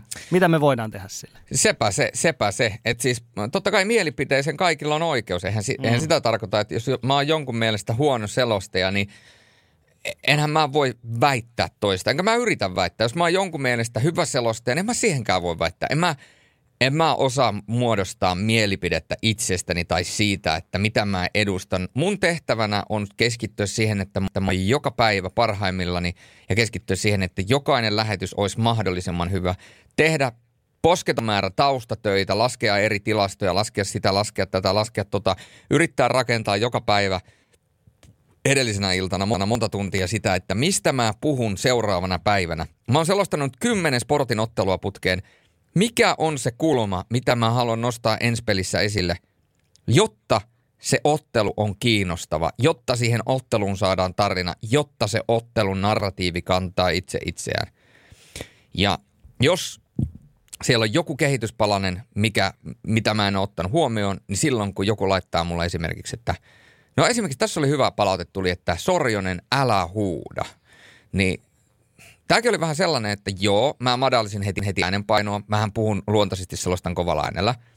Mutta tämäkin oli sinällään hauska palaute, koska mä väitän, että harva ihminen kuitenkaan loppujen lopuksi, vaikka mä oon selostanut kovalla äänellä, oikeasti on kuullut, kun mä huudan. Koska sit kun mä mm-hmm. oikeasti huudan, niin, niin, niin se, se on niin kuin eläimellistä, että mähän, jos mä puhun tällaisella äänellä, niin minä en huuda, mä puhun vaan voimakkaalla äänellä. Että tota, tämäkin on semmoinen hauska niin kuin nyanssi, mikä tuli vaan esille. Mutta, mutta mä huomasin, että jotain ärsyttää se, että mä puhun liian kovalla äänellä. Mitä mä tein? Kaksi seuraavaa erää mä oikeasti leikkasin siitä, siitä mun äänestäni vähän sen äänenpainoa pikkasen pienemmän. Aina voidaan sanoa, että kaikkea ei voi miellyttää. No mä leikkasin, vastasin, leikkasin ääntä ja tämä sama herrasmies tai oliko nainen, kumpi se nyt laittokaa en muista, niin laittoi, että joo ei mitään, hyvin menee. Eli hän laittoi palautteen, mä huomioin hänen palautteen, mä tein pienen muutoksen edes siihen suuntaan, että se olisi hänen kohdaltaan vähän kivempaa ja mukavampaa. Sain palautteen, hyvin menee, ei muuta kuin jatketaan matkaa. Eli silloin se asiakas on myöskin sitä huomioitu. Eli kyllä meillä selostajille on myöskin tavallaan velvollisuus siihen, että jos joku laittaa meille, että sä oot sitä tai tätä toi tota, niin ei me voida vastata, että haista niin kuin, että, ei, mutta siis me ollaan kuitenkin palveluammatissa, että et, et, et siinä on kuitenkin sellainen vastuu myöskin. Kyllä, just näin. Et jos siinä on selkeä asia, mitä voi parantaa, niin, niin totta kai. Kyllä mä otan mielelläni aina koppiin, mutta tietenkään se ei voi silleen mennä, että, että nyt mulle laitetaan, että teen näin ja näin, ja sitten seuraava, seuraava viesti on sitten, että ei kun teekin näin, ja sitten taas vaihdetaan, että teen näin. Ei. niin ei tietenkään voi silleen niin kuin jojona mennä siellä. Ei perässä. tietenkään, mutta tavallaan, että pystyy, pystyy kyllä siinä ottelun sisälläkin vaikuttamaan. Ja, ja sitten sit, hei, tämä oli se juttu, mikä, mikä mun piti sanoa. Siis oikeasti ihmiset on alkanut tekemään tätä enenevissä määrin, kun mä juttelen palautteen, palautteenantajien kanssa, tai siis palautteiden ottajien eli kollegoiden kanssa. Siis oikeasti ihmiset laskee TV-ruudujen ääressä, kuinka monta kertaa sä sanot, sanot niin kuin yksittäisen sanan erän aikana. Ja mä, mä niin kuin olen alkanut miettimään, että, että me puhutaan kaksi ja puoli tuntia yksin, niin aina välillä väsyttää, mekin ollaan ihmisiä. Niin silloin kun väsyttää, niin silloin se rekisteri, sanarekisteri ei ole ihan yhtä hyvä. Niin silloin sitä samaa sanaa saattaa viljellä useampaan kertaan. Niin mm. onko se oikeasti, onko siis, koska mä oon huomannut jo, että, että tätä monet selostajat tekee, melkein lähestulkoon suurin osa kollegoista, kenen selostusta mä kuulen, että sieltä sitten nappaa jonkun sanan, niin ne koko ajan hokee sitä. Podcastajat tekee sitä, että ne yhtäkkiä sanoo jonkun sanan, niin se toistuu sillä monta kertaa. Mutta ei se ole mua koskaan ärsyttänyt. Miksi se polarisoi ihmisiä, jos joku sanoo jonkun saman sanan monta kertaa? Miksi se, mikä siinä polarisoi ihmisiä? Mikä siinä ärsyttää? Se on, niinku se, se on mulle täys mysteeri vielä toistaiseksi, mutta, mutta, mutta aina kun joku sanoo mulle tällaisen, että älä sano tota sanaa, ja se on joku vaikka verbi, niin seuraava automatka, kun mä ajan kotiin, niin mä mietin, mitkä kaikki verbit on samaa tarkoittavia, tiedätkö? Mä yritän Joo. etsiä samaa, samaa verbiä, vaikka jos mä sanon monta kertaa, että hän – hän vaikka pommittaa eli taklaa, niin mä sitten vaihdan sen pommittaa, taklaa, runttaa. Mä niinku vaihdan, vaihdan sitä sanaa omassa päässäni. Sitten seuraavan kerran, kun mä menen selostuskoppiin, niin se olisi huomattavasti paljon laajempi se sanavarasti, jotta se ei sitten ärsyttäisi. Eli mä yritän tehdä sillä asialla jotain, mutta mä en tiedä, että mikä sinä ärsyttää. Mm. Ärsyttääkö sua? Ei, ei mua ärsytä siis. Niin, toi on kyllä jännä juttu siis, koska siis mun mielestä siinä on myöskin sellainen juttu, että jos sulla on joku tollanen, niin se on myös tavaramerkki. Että kyllähän kaikki tietää, että Mertsillä on vaarallinen ja toi sipaisu ja mitä näitä nyt onkaan, mutta mun mielestä ne kuuluu ja liittyy tähän tiettyyn kaveriin vahvasti, niin en mä niin kuin tiedä, että miksi hänen pitäisi yhtäkkiä ruveta keksiä sitten jotain ihan eri juttuja niiden tilalle, koska, koska hän on tunnettu niistä. Niin, ja sitten kun ihmisten, ihmisten puhetta kuuntelee esimerkiksi televisiossa – niin ähm, normaali tavan kansalainen, joka puhuu, niin jos se nauhoittaisi omaa puhettaan, niin se olisi 80 prosenttisesti väleihin tulee niin, tota noin, niin, niin kuin, tota, tiekkö, niin kuin tätä, niin kuin tota. Tähän on siis puhekielessä ihan normaalia. Kyllä. Tosi monelle ihmisistä. Sitä ei havainnoida tuolla – niin kuin normaali kielessä, mutta sitten kun se laitetaan nauhalle, niin sen huomaa heti. Ja sen huomaa, kun katsoo jotain reality-sarjoja, niin välillä tuolta telkkarista, niin se on hauska, kun ne ihmiset puhuu siellä – niin jos ne olisi siinä vieressä, niin sä et edes huomaa sitä, mutta kun sä katsot sitä tavallaan telkkarilta nauhalta, niin sä huomaat, että se on koko ajan, niin kuin, tota noin, niin kuin, kun me oltiin siellä, niin kuin, tota, tota noin, niin kuin, tiedätkö, silleen, niin kuin, silleen, niin kuin, silleen, tälleen, joo, tälleen, joo, se on, se on just noin, nimenomaan nämä osat, missä, missä ne, niin kuin, ne on oikeassa tilanteessa. Kyllä. Eli kun ne tekee, ja sitten myöhemmin, kun ne antaa näitä niin sanottuja haastatteluja sitten suoraan kameralle, niin sitten voi olla, että puhuu ihan hyvin, koska se voit ottaa 50 kertaa uudestaan, mm. tämä nauhoitettu, ja todennäköisesti on otettukin, että siinä puuttuu kaikki nämä niinkut, ja sitten kun se kaveri menee sinne niin kuin taaliseen, no nyt mä sanon itsekin niin. ja, se tarttuu. Ja Pertti Salovaaralla, terveisiä vaan rakkaalle äh, juontajakollegalle Salovaaralle, niin Perttihän sanoo niinpä. Ja eikö, eikö hetkonen, Oota, ei se on niinpä kuin, hetkonen. Nyt mä en Maho, saa... Mahoton paikka. Ei, no voi mahoton paikka. Nimittäin, nimittäin, se sanoo nimittäin ja se nimittäin on tarttunut mullekin ja mä yritän sitä välttää hamaan loppuun asti. Mutta hei, tässä samalla kun te laitatte mulle ha- haasteita, niin mä haastan meidän kaikki kuuntelijat. Ottakaa oikeasti joku klippi ja selostakaa sitä klippiä. Selostakaa 10 minuuttia tai vartti jotain klippiä omaan puhelimeen. Joku, siis, e, no se 10 minuuttiakin on tarpeeksi pitkään. Sille, että te puhutte koko ajan, ettekä pidä hirveästi taukoa, yritätte koko ajan keksiä jotain tarinaa ja kaikkea muuta. Puhukaa – sen jälkeen kuunnelkaa se teidän klippi ajatuksen kanssa ja miettikää sitä sisällöllisesti ja miettikää sitä myöskin niin, että, että minkälaista kieltä te käytätte ja toistatteko te samoja sanoja. Jos te teette sen silleen, että te pyritte, selostatte 10 minuuttia niin, että nyt mä yritän keksiä mahdollisimman paljon eri sanoja, niin totta kai Aika moni siihen pystyy. Mutta jos sä vedät vaan niin kuin flowlla, yrität keskittyä siihen peliin, yrität tehdä mahdollisimman hyvän selostuksen ja teet, niin testatkaa. Ja voitte vaikka laittaa mulle eh, tai Tepolle tuonne joko Instagramiin tai Twitteriin niin myöskin klippejä omista selostuksista. Niin me voidaan kuunnella, että minkälaista se olisi, jos tavan tallaja hyppää selostuskoppiin ja alkaa selostamaan. Tämä on, tämä on, tämmönen, Toi on hyvä. Tämä on, tämä on, tämmönen, tämä on ihmiskoe. tämä, on, tämä on ihmiskoe, kyllä. Kyllä, mutta tämä palautekysymys, nämä aina kiinnostaa kyllä ja ne herättää keskustelua. Että meidän täytyy ehkä tähän hypätä vielä myöhemminkin uudestaan ja varmaan hypätäänkin joskus taas tähän palaute, palauteasioihin. Välihuomio.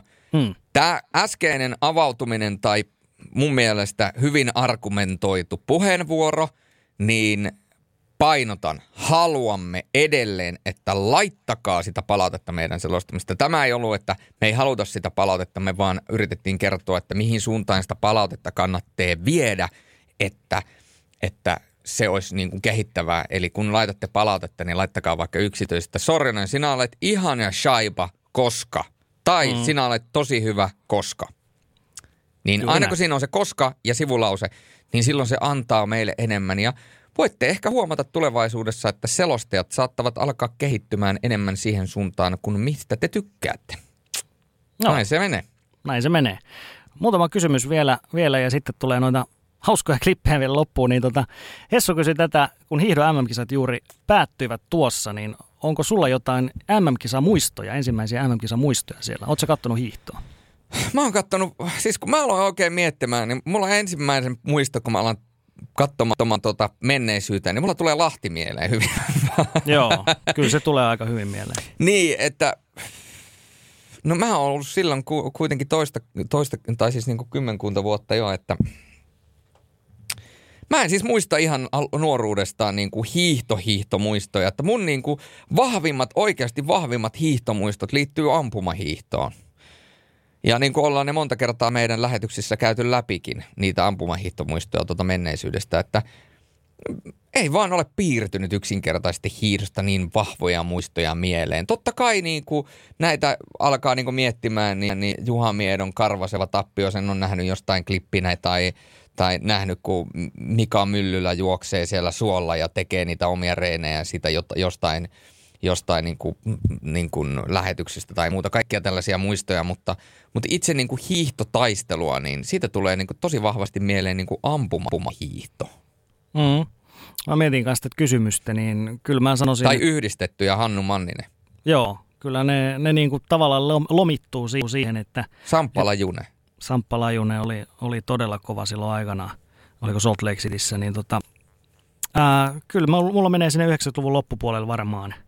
Varmaan, koska silloin on, siinä on ollut semmoinen ajanjakso, että mä oon ollut otollisessa iässä, niin mä oon seurannut oikeastaan kaikkea urheilua, että mulla on ollut, ollut myöskin näistä hiihtolajien MM-kisoista on ollut, ollut viho vihossa aina niin kuin sijoitukset ja kaikki kirjattuna ylös ja kaikki mahdolliset lähetykset on katsottu, niin tota, kyllä mä sanon, että ne on varmaan ne Ramsaun 99 kisat, missä Mika Myllylä oli tämä hiihtokuningas, eli putsasi siellä palkintopöydään, olisiko Bubi ja Tapsa todennäköisesti selosti vielä ne kisat.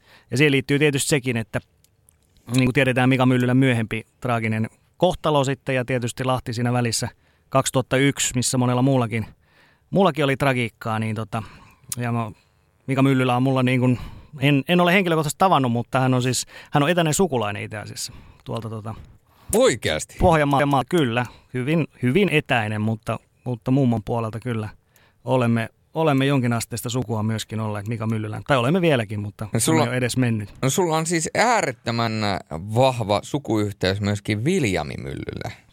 No, sekin pitää paikkansa kyllä. Okei. Mikan poika, joo. Näin on. Mutta siis kyllä, sinne ne varmaan sijoittuu ja se on ollut siis hienoa, hienoa seurattavaa ja sitten pari vuotta myöhemmin sitten ne Lahden kisat, niin niissä, niissä tavallaan se oma, oma usko sitten romuttu myöskin tähän hiihtolajiin, että se suurin, suurin hiihtoinnostus loppui kyllä siihen. Joo. Se, on, se, oli, se oli aika hyvin kiteytetty. Mennäänkö sitten su- Joo. suoraan tuohon seuraavaan? Joo, Aleksanteri Tani, joka myöskin on meidän vakiokuuntelijoita, niin kuin Hessukin, niin tota, jos saisitte kumpikin mahdollisuuden valita yhden lajin kesäolympialaisiin, jota pääsitte selostamaan, niin mikä voisi Julle sulla olla ja selostaisitko mieluummin TVC vai radioon? No siis, kun mietitään radioselostusta ja kuinka paljon radioselostus antaa, niin, niin tota, golfi ja radio voisi olla ihan mielenkiintoinen ihan vaan sen takia, että siinä on niinku aikaa maalata. Mutta tota, kyllä mä sanon, että, että, että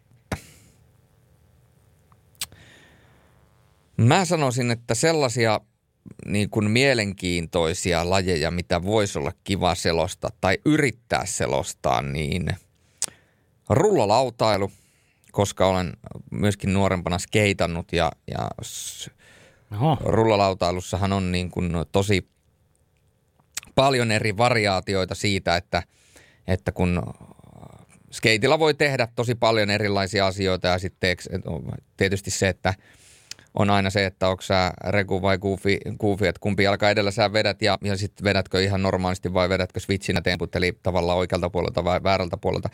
Siinä on paljon semmoisia pieniä nyansseja ja sitten tietysti kaiken näköiset erilaiset, erilaiset temput ja, ja tota, jos joku haluaa tietää mun skeittaustaistasta, niin sen verran voin sanoa, että ää, perus, perus tuota, niin kuin temput kurbeihin olen pystynyt tekemään jotain noseslidea ja crookedia ja muuta, muuta mutta että, että en ole mitään isoja temppuja tehnyt ja sitten niin kuin flatilla, flatilla jotain backside healia ja frontside, frontside flippiä ja niin kuin tre, eli 360 flippiä, niin niitä on saanut, saanut kyllä päälle, mutta niin kuin ehkä siitä saatte jotain kiinni, että miten olen, miten olen skeittilaudan päällä pysynyt, mutta se, se voisi olla kyllä semmoinen aika, voidaan sanoa, että mielenkiintoinen laji. Mm, joo. En tiedä, jos joku on katsonut putousohjelmaa, niin mä voisin tuohon sun rullalaitalu sanaston perään sanoa, että paljon sanoja, en ymmärtänyt niistä yhtään. Tunnistatko? En tiedä tunnistatko. Jos et ole seurannut, niin et tiedä. En, en tiedä. Mutta tota, ää, joo, toi on hieno kysymys. Ja siis kyllä mä sanon, että radio, ensinnäkin sen takia, että mä en ole tehnyt sitä nyt hyvin pitkään aikaa. Siis podcasti on ihan eri juttu taas, taas kuitenkin kuin radio, puhutaan radioselostuksesta, niin menee varmaan tuonne 2007 tai 2008, että tässä on oikeasti ihan helkkari pitkä aika, niin oissa se kiva tehdä jotakin tuommoista välilläkin. Ja tota, softball. mahdollisuuksia on. Niin, softball, joo.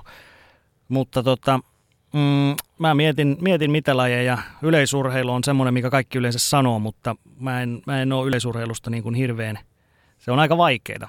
Se on aika vaikeaa, että siinä tapahtuu hirveän paljon koko ajan ja, ja olisiko sitten ihan oma, sitten joku jalkapallo taas olympialaji, mutta siinä nyt ei ole mitään uutta sinällään, että sitä muutenkin tehdään, niin mä sanon tällaisen kuin ää, käsipallo. Hirveän mielenkiintoinen laji, se on Ruotsissa muun muassa hirveän suosittu ja sielläkin Ruotsin Seemore pyörittää miesten ja tota, muistaakseni naistenkin käsipallosarja lähetyksiä koko ajan, niin se on, se, on, se on hyvin mielenkiintoinen laji.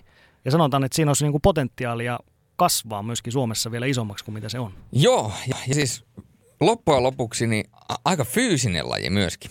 On, on. Eli... Ja siinä on, on kuitenkin näitä samoja lainalaisuuksia kuin muissakin palloilulajeissa, mutta sitten kuitenkin taas hyvin erilainen. Joo, toi oli itse asiassa, toi oli aika hyvä. Mä, mä Mä kyllä sytyn tuolle ehdotuksella ja idealla. Ehdottomasti. Ja sitten ratapyöräily voisi olla myöskin sellainen niin kuin, mm. voisin kuvitella, että omalle tyylille sopivana ja ylipäätänsä tällainen niin kuin, kun taistellaan niin kuin nopeudessa, kun nyt olen selostanut rataveneitä ja tietysti vedän tuota omaa e-formulasarjaa, niin, niin tuota, se voisi vois olla kyllä sellainen, mikä niin kuin herättäisi tunteita. Ja sitten jos halutaan mennä ihan sinne – ikään kuin toiseen päähän, niin mietipä selostaa jousiammunta. Siinä on tavallaan se rytmiikka ja tietysti tavallaan niin kuin puhetyyli ja kaikki muu, niin sehän muuttuu aivan erilaiseksi. Mm, se on hyvin, hyvin semmoinen verkkainen. Joo. Muistat, silloin kun Hannulla oli, niin Hannulla oli upea se semmoinen, että se teki vielä se äänen, kun se nuoli lähtee se semmoinen. Joo, mutta siinä oli, toivottavasti Aleksanteri sait tästä kiinni jotain. Joo, on, on hauska, hauska kysymys. Ää, vielä muutama, niin Samuli Koistelin kysyy muutaman kysymyksen, niin hän kysyy tällaista, että jos saisit valita kenen tahansa elävän henkilön vieraaksi, tähän ohjelmaan siis varmaankin, niin, niin mikä olisi top kolmonen elävistä henkilöistä sulla? No siis, jos ei tarvitse olla urheilun puolella ollenkaan, niin tota, Ei. Kyllä mä niin kuin ensimmäisenä haluaisin haastatteluun Jare Henrik Tiihosen. Tosi vahva tausta, itsellä hänen uransa seurannut ja, ja äh, niin kuin, en voi sanoa, että tunnen läpikotaisin, mutta olen hyvin vahvasti kaikki, kaikki levyt ja kaikki kuunnellut läpi ja, ja sen tarinan tunni, tunnen ja tiedän tavallaan aika hyvin sen, että miten, minkälainen tarina siellä on taustalla ja mitä siinä on tapahtunut ja, ja jotain olen tavallaan kuullut myöskin kulissien ulkopuolelta ja, ja nä, tai kulissien sisältä ehkä näin päin, niin, niin tota, Jare Henrik Tiihonen voisi olla semmoinen ensimmäinen vieras, mikä ensimmäisenä tulee mieleen – Sä, mä heitän pallon sulle. Mulla oli nimittäin, mulla oli nimittäin kolme mietittyä, mulla iski, iski hirveä blackoutti nyt. Joo, mä voin sanoa välillä. Niin tota, no mulla oli urheilumaailmasta kyllä löyty, löyty ne kaikki, mitä niin kuin ekana tuli. Niin kyllä mun mielestä, mun mielestä niin kuin suomalaisessa jääkiekossa, niin, niin kuitenkin Teemu Selänne on semmoinen, semmoinen hahmo, josta edelleen vielä tänä päivänäkin saa hirveän paljon irti. Ja nyt hän on ollut taas otsikoissa myöskin, myöskin on ottanut somessa kantaa myöskin asioina aika voimakkaasti. Tämähän ärsyttää ihmisiä hirveän paljon – Teemun kohdalla ja myöskin muutamia muiden ihmisten kohdalla tai entisten urheilijoiden kohdalla, että sen jälkeen kun heillä urheiluura on päättynyt, niin sitten he kertoo mielipiteitä. Esimerkiksi Teemu kertoo somessa mielipiteitä eri asioista. Niin sitten ihmiset on ollut ihan tyrmistyneitä, että miten, miten se voi sanoa noin, että sehän on Teemu Selänne.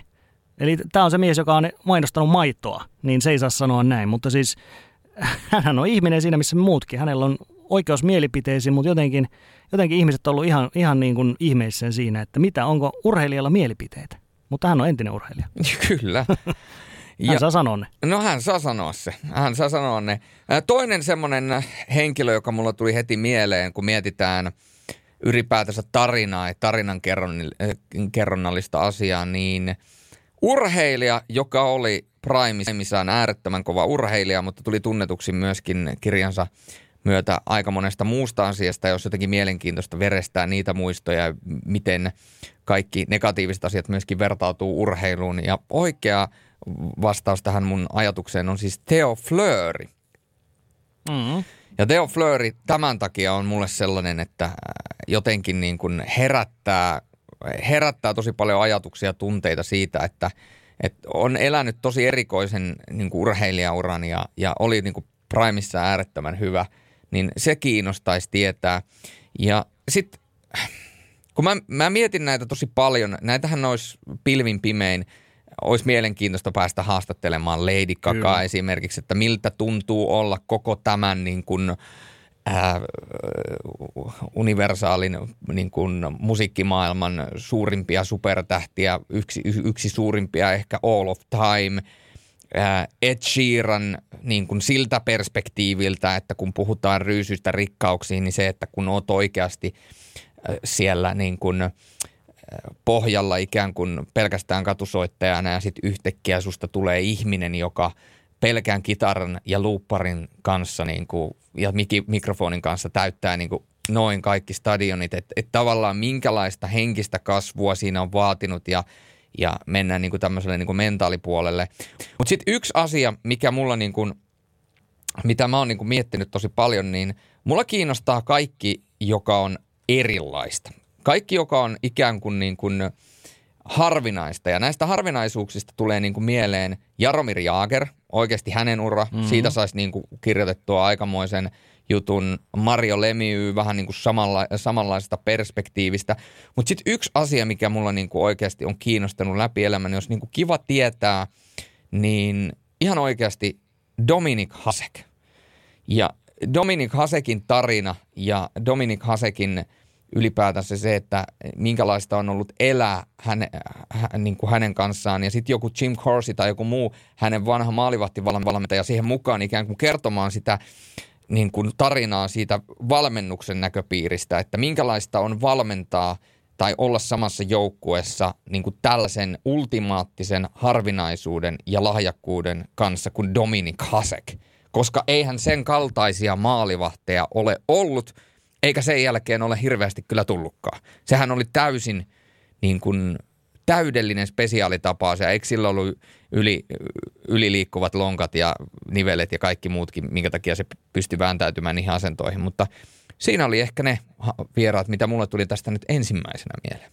Mm, kyllä tuo on hyvä sammio. Mulla oli tässä vielä pari hienoa suomalaista, josta kuulisi vielä enemmänkin, niin ei tule yllätyksen varmaan kenellekään, jos mä sanon, että Teppo Numminen, koska tota, meillä on pieniä yhtäläisyyksiä havaittavissa, että et hän on siis pelaaja, jonka olen seurannut äärimmäisen tiiviisti silloin, kun oli kova, kova sana pelata PlayStationilla tota NHL-pelejä, niin totta kai hyvin usein pelasin Phoenix Coyotes joukkueella ja, ja jostakin syystä, jostakin syystä, niin tota, hän on kuitenkin semmoinen tyyppi, josta vielä ei, ei vielä tänä päivänäkään hirveästi ole kaivettu suomalaisessa mediassa, kun ajattelen millainen, millainen ura kuitenkin oli. Ja nimenomaan just tämmöinen tasainen, luotettava ura, niin siitä olisi mukava kuulla lisää. Ja sitten otan vielä yhden, niin, niin Jari Litmanen, joka edelleen on kuitenkin suomalaisen jalkapallon kaikkien aikojen suurin, mutta edelleen semmoinen ihminen, josta me ei hirveästi kuitenkaan loppujen lopuksi tiedetä, vaikka on tehty elokuvia ja kirjoja vaikka mitä, mutta kuitenkin se tulee aina e-, esille, kun Jari Litmasesta puhutaan tai tehdään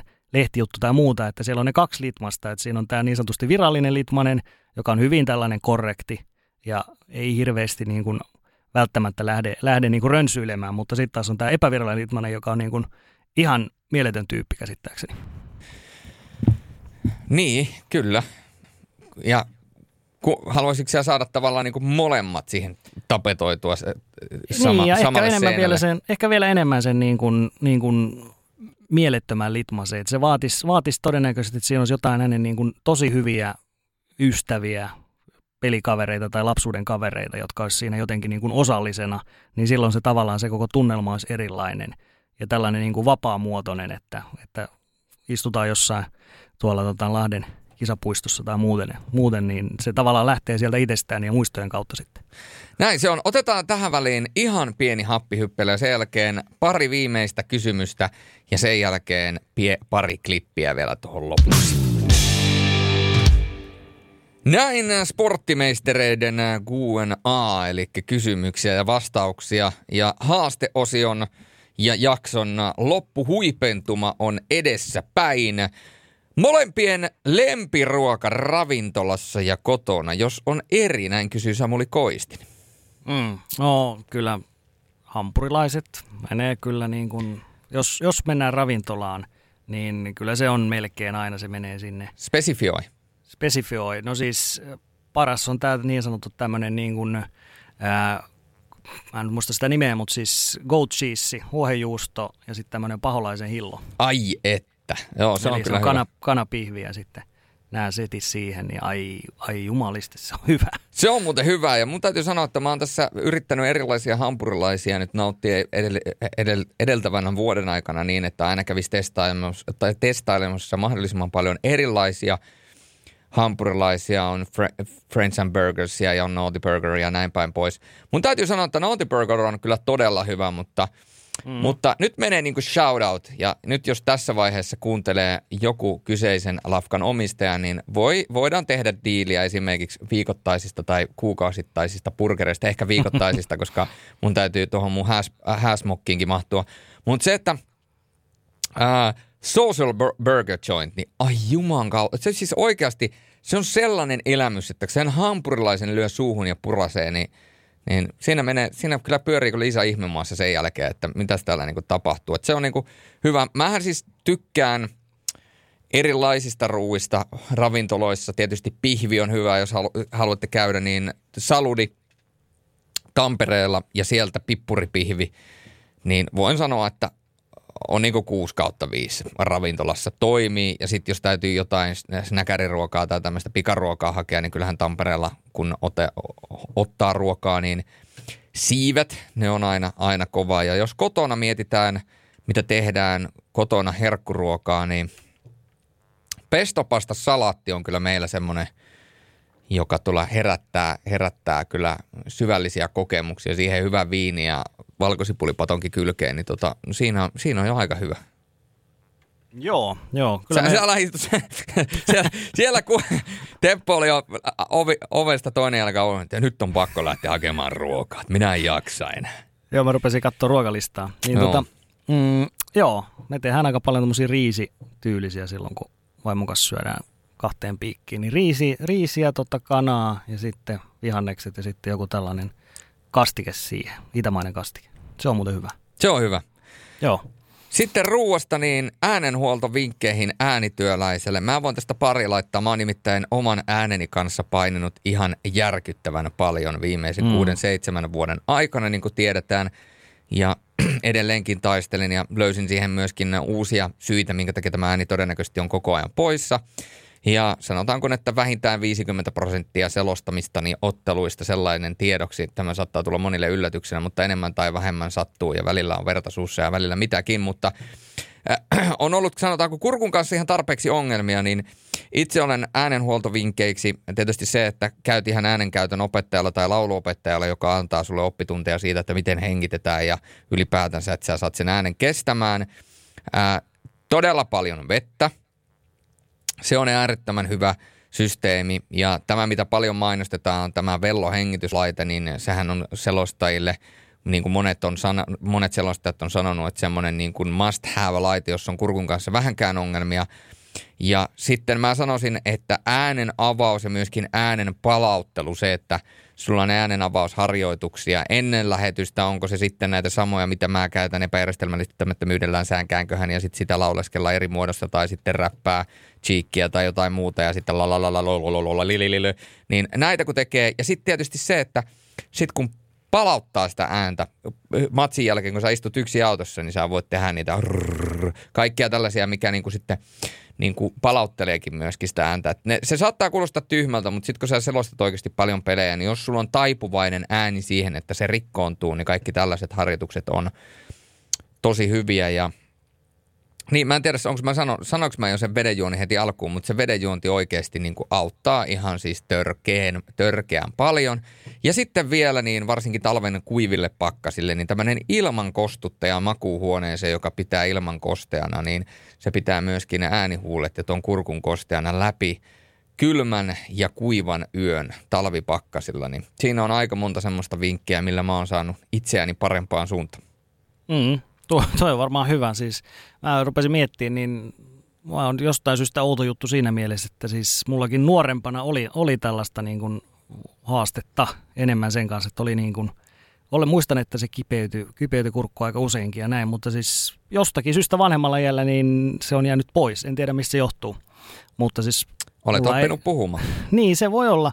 Tietysti meillä on tyylikin on erilainen, että niin kuin, niin kuin tiedät silloin, kun tehdään samoja pelejä esimerkiksi jääkiekon mm olisi tehty monena vuonna samoja pelejä, niin silloin meillä on ne ääripään asetukset siellä. Eli silloin kun Sorjonen tulee, niin käännetään sieltä niin kuin nuppia sinne vasemmalle, koska muuten se menee koko ajan punaiselle. Sitten kun Laaksonen tulee, niin käännetään toiseen suuntaan, että saadaan sieltä niin kuin riittävän, riittävä volyymi. Eli tyyli on erilainen. En tiedä, liittyykö se tähän mitenkään, mutta mulla on sellaiset, mitä mä käytän, niin, niin äh, kellorevoiset tabletit. Hyvä.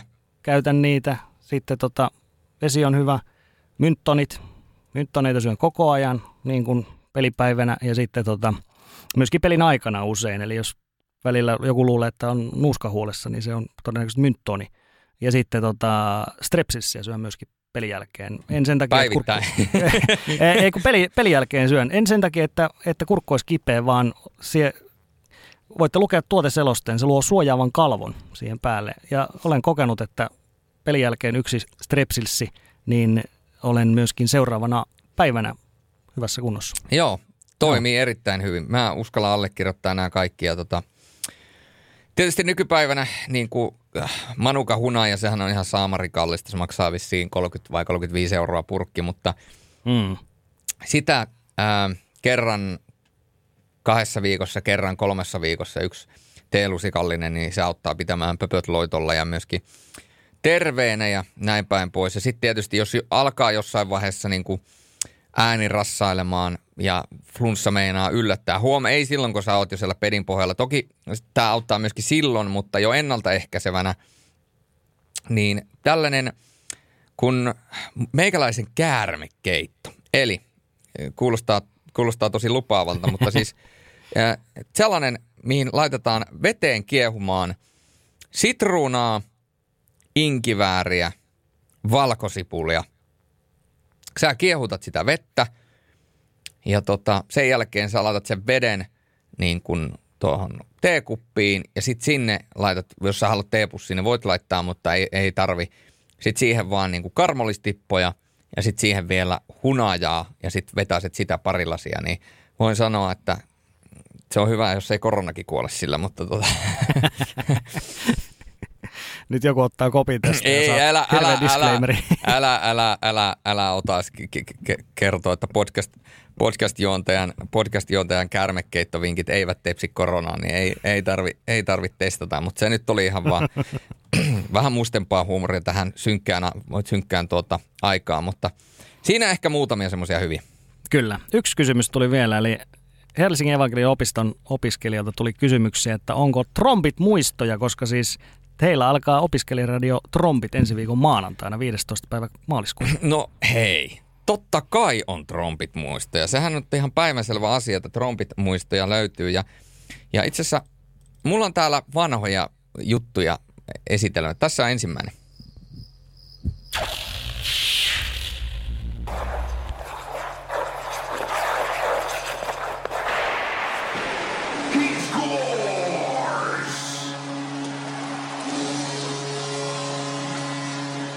Kun kaikki muut nukkuvat, paitsi yököt, varkaat ja me.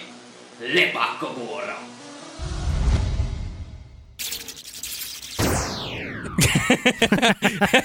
Erittäin, Hyvät efektit. erittäin, erittäin vahvaa. Tämä oli sitä niin sanottua radiotaidetta. Tämä oli siis meidän lepakkovuoron jinkku. Ja tässä tulee heti toisena. Sport... Oliko, oliko sä muuten äänessä tuossa? Joo, olin, Toi olin. Ääni, Tässä, joo, mä, joudun, mä tein nämä kaikki, niin enemmän tai vähemmän, niin tota, voitte syyttää minua siitä, kuinka kamalaa tämä on. Mutta tässä sitten toinen.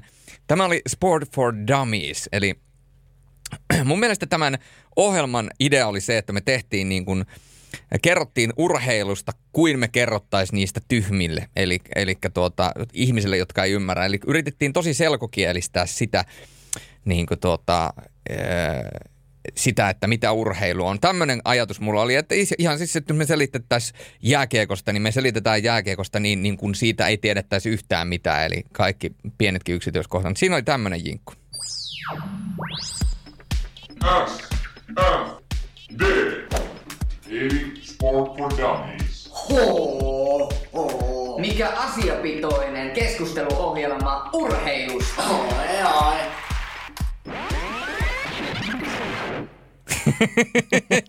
siis, siis nä, nä, ja sitten hei, tässä on kaksi, tässä on, tulee, vie, vielä kaksi näitä jinkkuja Joo. tulee. Ja nämä oli nää tämmöisiä niinku, nämä oli tavallaan niinku, on tämmöisiä, että radio, nova, niin nämä on vähän niinku samaa, sama, samalla ajatuksella tehty. Kuuntele Radio Trombittia taajuudella 93,6 tai netissä trombit.net ja opit ole. Ja sitten sit vielä viimeinen.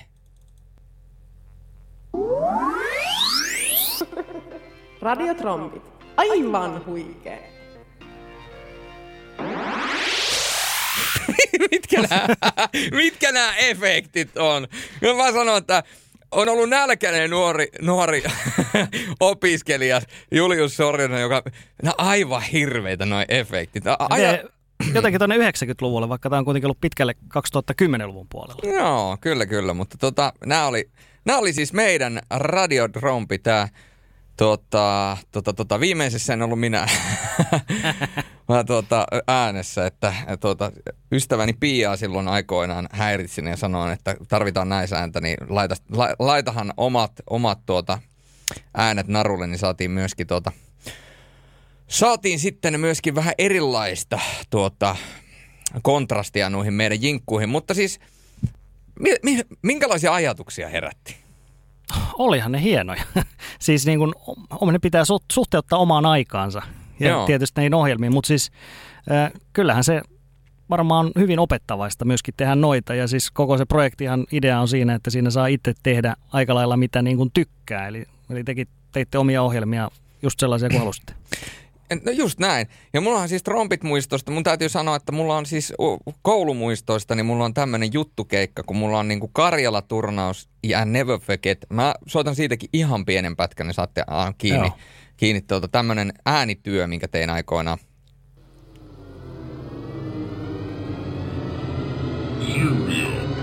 Leijona, hei!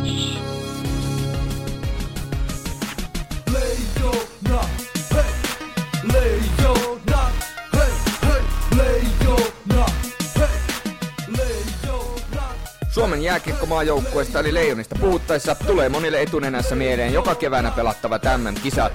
Ennen MM-kisoja pelataan kuitenkin neljä EHT-turnausta, joista ensimmäinen on Helsingissä pelattava Karjala-turnaus. Suomen maajoukkueen general manager Jere Lehtinen näkee Karjala-turnauksen isona etappina.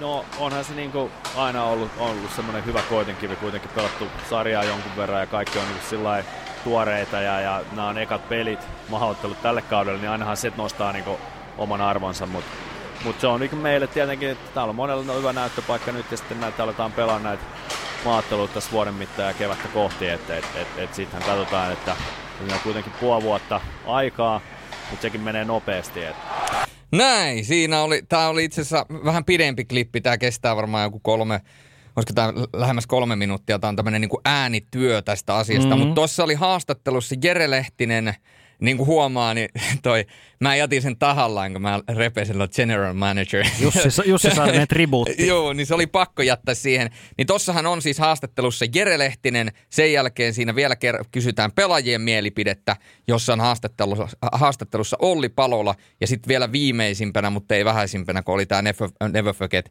niin siinähän loppuun tulee myöskin Saku Koivun haastattelu. Ja näähän on siis kaikki yksi yksi haastatteluja, mitkä mä oon tehnyt kouluaikoina, että tavallaan niin kuin ihan kova setti noin, noin niin kuin koululaiselle. Kyllä, ja tietysti tässä nyt tähän päivään voidaan heittää se, että nyt kun on tämä korona, niin samalla tavalla ei pysty tekemään ei. Tällaista, että tunget sitä mikkiä sinne, mutta joo, kyllä itselläkin on, on hyviä muistoja opiskeluajoilta ja on sitten myöhemmin, oli myöskin pyörittämässä sitä, sitä sitten opettajan roolissa useamman vuoden, niin kyllähän, kyllähän se on hienoa, että saa tehdä – tehdä omien, omien niin kuin mieltymystensä mukaan ohjelmaan. Ei ole mitään parempaa ja, ja siis se on siinä mielessä se on näille, jotka nytkin tämän aloittaa, niin sehän on ainutkertainen hetki, koska ei niin kuin myöhemmin todennäköisesti sillä omalla mediauralla välttämättä tule sellaista, että sä voit esimerkiksi radioon tehdä periaatteessa mitä haluat. Mm. Jos, jos halutaan tehdä joku selostus, niin otetaan selvää, että pystytäänkö tekemään ja toteutetaan se, niin ei, ei sellainen niin kuin muuten käy. Ja nykyään tietysti on podcastit ja muut, missä pääsee toteuttaa itseään myöskin, myöskin sille aika helpolla pääsee alkuun, mutta, mutta kyllä siis kokonaisuutena tuommoinen projekti, niin, niin on, on se hieno aika. On. Se on hienoa aikaa, mutta siinä oli ehkä vähän niin kuin omia trompit muistoja. Joo, kyllä. Tota, otetaanko vielä pari, pari klippiä tänne loppuun. Me vähän luvattiin näitä legendaarisia klippejä, niin mä oon, olen kaivannut omaa arkistoa tähän alkuun, niin tota, ää, no, jääkiekkoa, jääkiekkoa. Mä Laita vaan pyörimään. Pistetään pyörimään. Turhaa puhutaan sitten, puhutaan sitten lisää. Katsotaan selviääkö tästä klipistä. Tulee yli siniviivan ja siitä ensimmäinen pelikatko. Pelataan vain 13 sekuntia ja paitsio. Samoilla kentällisillä jatketaan, otetaan uusi aloitus tuosta keskialueen puolelta. Jere Karalahti ei tässä hirveästi ole vielä ehditty hehkuttaa. Karalahtikin on ollut tosikoissa aika sitkeästi tässä ennen kauden alkua. Hänellä on ollut hieman jälleen noita siviilipuolen asioita, mutta ei niitä enempää. Sieltä lähtee Jatko ensimmäinen laukaus. Timo Seppänen menee kuitenkin roikkukiekkona päätyyn. Ja sitten Jokerit ei ole vielä kertaakaan pelattu, mutta nyt pääsee Jokerit tulemaan. Se on tilanne Jokereilla, mutta ei, ei ole erittäin, erittäin hyvä paikka Jokereilla siinä. Siinä tuossa myös ensimmäinen rangaistus Helsingin IFKlle. Siitä lähtee Helsingin IFK pelaa jäähylle kuin vain 35 sekuntia. Kim Hirschovic pääsi jokereista aivan yksin kokeilemaan maalintekoa. Ainoastaan Lundell oli vastassa, mutta Hirschovic epäonnistui. epäonnistui tuossa... Noin, se on tota... Mm, Katoin päivämäärä 14. syyskuuta 2006, eli sitten on melkein 15 vuotta, kun on tehty tämmöinen. Hirsovits vastaan Lundell. Joo, IFK, IFK Jokerit. Vasta, joo, IFK Jokerit. Joo, kuuntelin kanssa, että mikä klippi tämä on. Ja sitten kun aloin kuuntelemaan pelaajia, niin sitten tavallaan niin kuin, että kyllähän tuossa varmaan vielä, vaikka tuota, olisi niin sanotusti milleniaali, niin vaikka tämä on tämmöistä hashtag Jonnet ei muista osastoa, niin varmaan aika moni kuitenkin tunnisti sieltä niin kuin pelaajia ja, ja tuota, myöskin tuota vastakkainasettelua. IFK Jokerit kuitenkin kyllähän se niin kuin Suomi-kiekon historiassa on sellainen niin kuin yksi suurimpia, ellei se suurin rivalry ollut kuitenkin pääkaupunkiseudun taisto. Kyllä, kyllä. Ja se on semmoinen, mitä edelleen kaivataan takaisin. Ja joka kausi, kun jokereilla aina pelit loppuu KHL. Nythän ne loppuu eilen, eilen tota, tiistaina loppu taas kerran kausi ekalla kierroksella tällä kertaa, niin kyllähän aina alkaa viimeistään siinä kohtaa, että tul, takaisin, jokerit takaisin liigaan, mutta mm. ei se nyt ihan niin helppo homma ole tulla takaisin liigaankaan. Että, mutta siis tähän lyhyesti sen tarinan kerron vaan, että siis ää, minkä takia IFK Jokerit, niin tämä oli niin sanottu näyteselostus. Oho. Ja se liittyy siihen, että, että tota, tälle kaudelle 2005, äh, anteeksi 2006-2007, niin äh, Jyppin pelien radiointioikeudet siirtyi. Ne oli Radio Jyväskylällä sitten Järviradiolle, ne siirtyi yhdelle kaudelle. Niin siellä tarvittiin uusi selostaja niin mä olin sitten tarjolla tähän kyseiseen pestiin ja sitten mietittiin, että miten me voitaisiin kokeilla tätä, koska siis kausi oli alkamassa, siinä ei ollut montaa päivää siihen, kun Jypillä oli eka peli. Ei pelannut mun mielestä silloin avauspäivänä vielä, niin, niin silloin joku keksi sitten, että Helsingissä pelataan IFK vastaan Jokerit. Siihen aikaan ei selostettu Jokereiden pelejä, olisiko ollut niin, että IFK-peleistä selostettiin vain vieraspelit. Niin sitten kysyttiin sieltä sitten Liikalta ja, ja Hifkiltä, että voidaanko me tehdä tämmöinen peli. Ja siitä vaan, niin sinne pistettiin. Mulla oli siis kännykkä mukana ja sillä selostettiin ja sanottiin, että jos menee hyvin, niin vedät sitten nämä Jupin pelitkin. Ja kyllä se ihan hyvin meni. Aika kova. Joo, Joo. se oli testi. Tässä oli, aika, tässä oli oikeasti aika hyvä tarina. Mm. Wow. Pitäisikö mun laittaa täältä niin sanotusti vastapalloa? Laita vastapalloa. Uh, tässä on, mennään vuoteen 2017. Eli tästä nyt ei ole kuin neljä vuotta aikaa, mutta tässä on oikeastaan monta pientä yksityiskohtaa, mihin mä tartun tämän klipin jälkeen, mikä tässä, minkä takia mä valitsin tämän klipin nostalgiaklipistä. Tietysti on vaan neljä vuotta vanha klippi, että sinällään onko se nyt nostalgia vai ei, se on niin läheltä, mutta kuitenkin, no kuunnellaan klippiä ja mä sen jälkeen vähän avaan, että mikä mulla oli tässä ajatuksena. Hyvä tunnelma tällä hetkellä. Valtaa Jyväskylän. Ja sen jälkeen kyykistytään ensimmäiseen aloitukseen. Ja niin kuin sanottua, tänään on räjähdysherkkä tunnelma. Ja siitä myöskin kaivetaan ensimmäinen aloitus Jyväskyläläisille. Kuukka. Kuukka heittää välittömästi kiekkoa päätyy Kolemainen laukoo ja välittömästi on kiekko maalissa. Ja ei siinä kauaa nokka tuise. Kahdeksan sekuntia ehtii pelikellossa kulua aikaa, kun tämä mökki kattopalikoiden kanssa paikkoja ja Kolemainen täräyttää Jypin 1-0 johtoon. Ja aikamoinen alku vierasjoukkueen maalivahtisto Topias Stefanille. Aivan karmaiseva alku vierasjoukkueiden kannalta. Kahdeksan sekuntia ja peli on 1-0.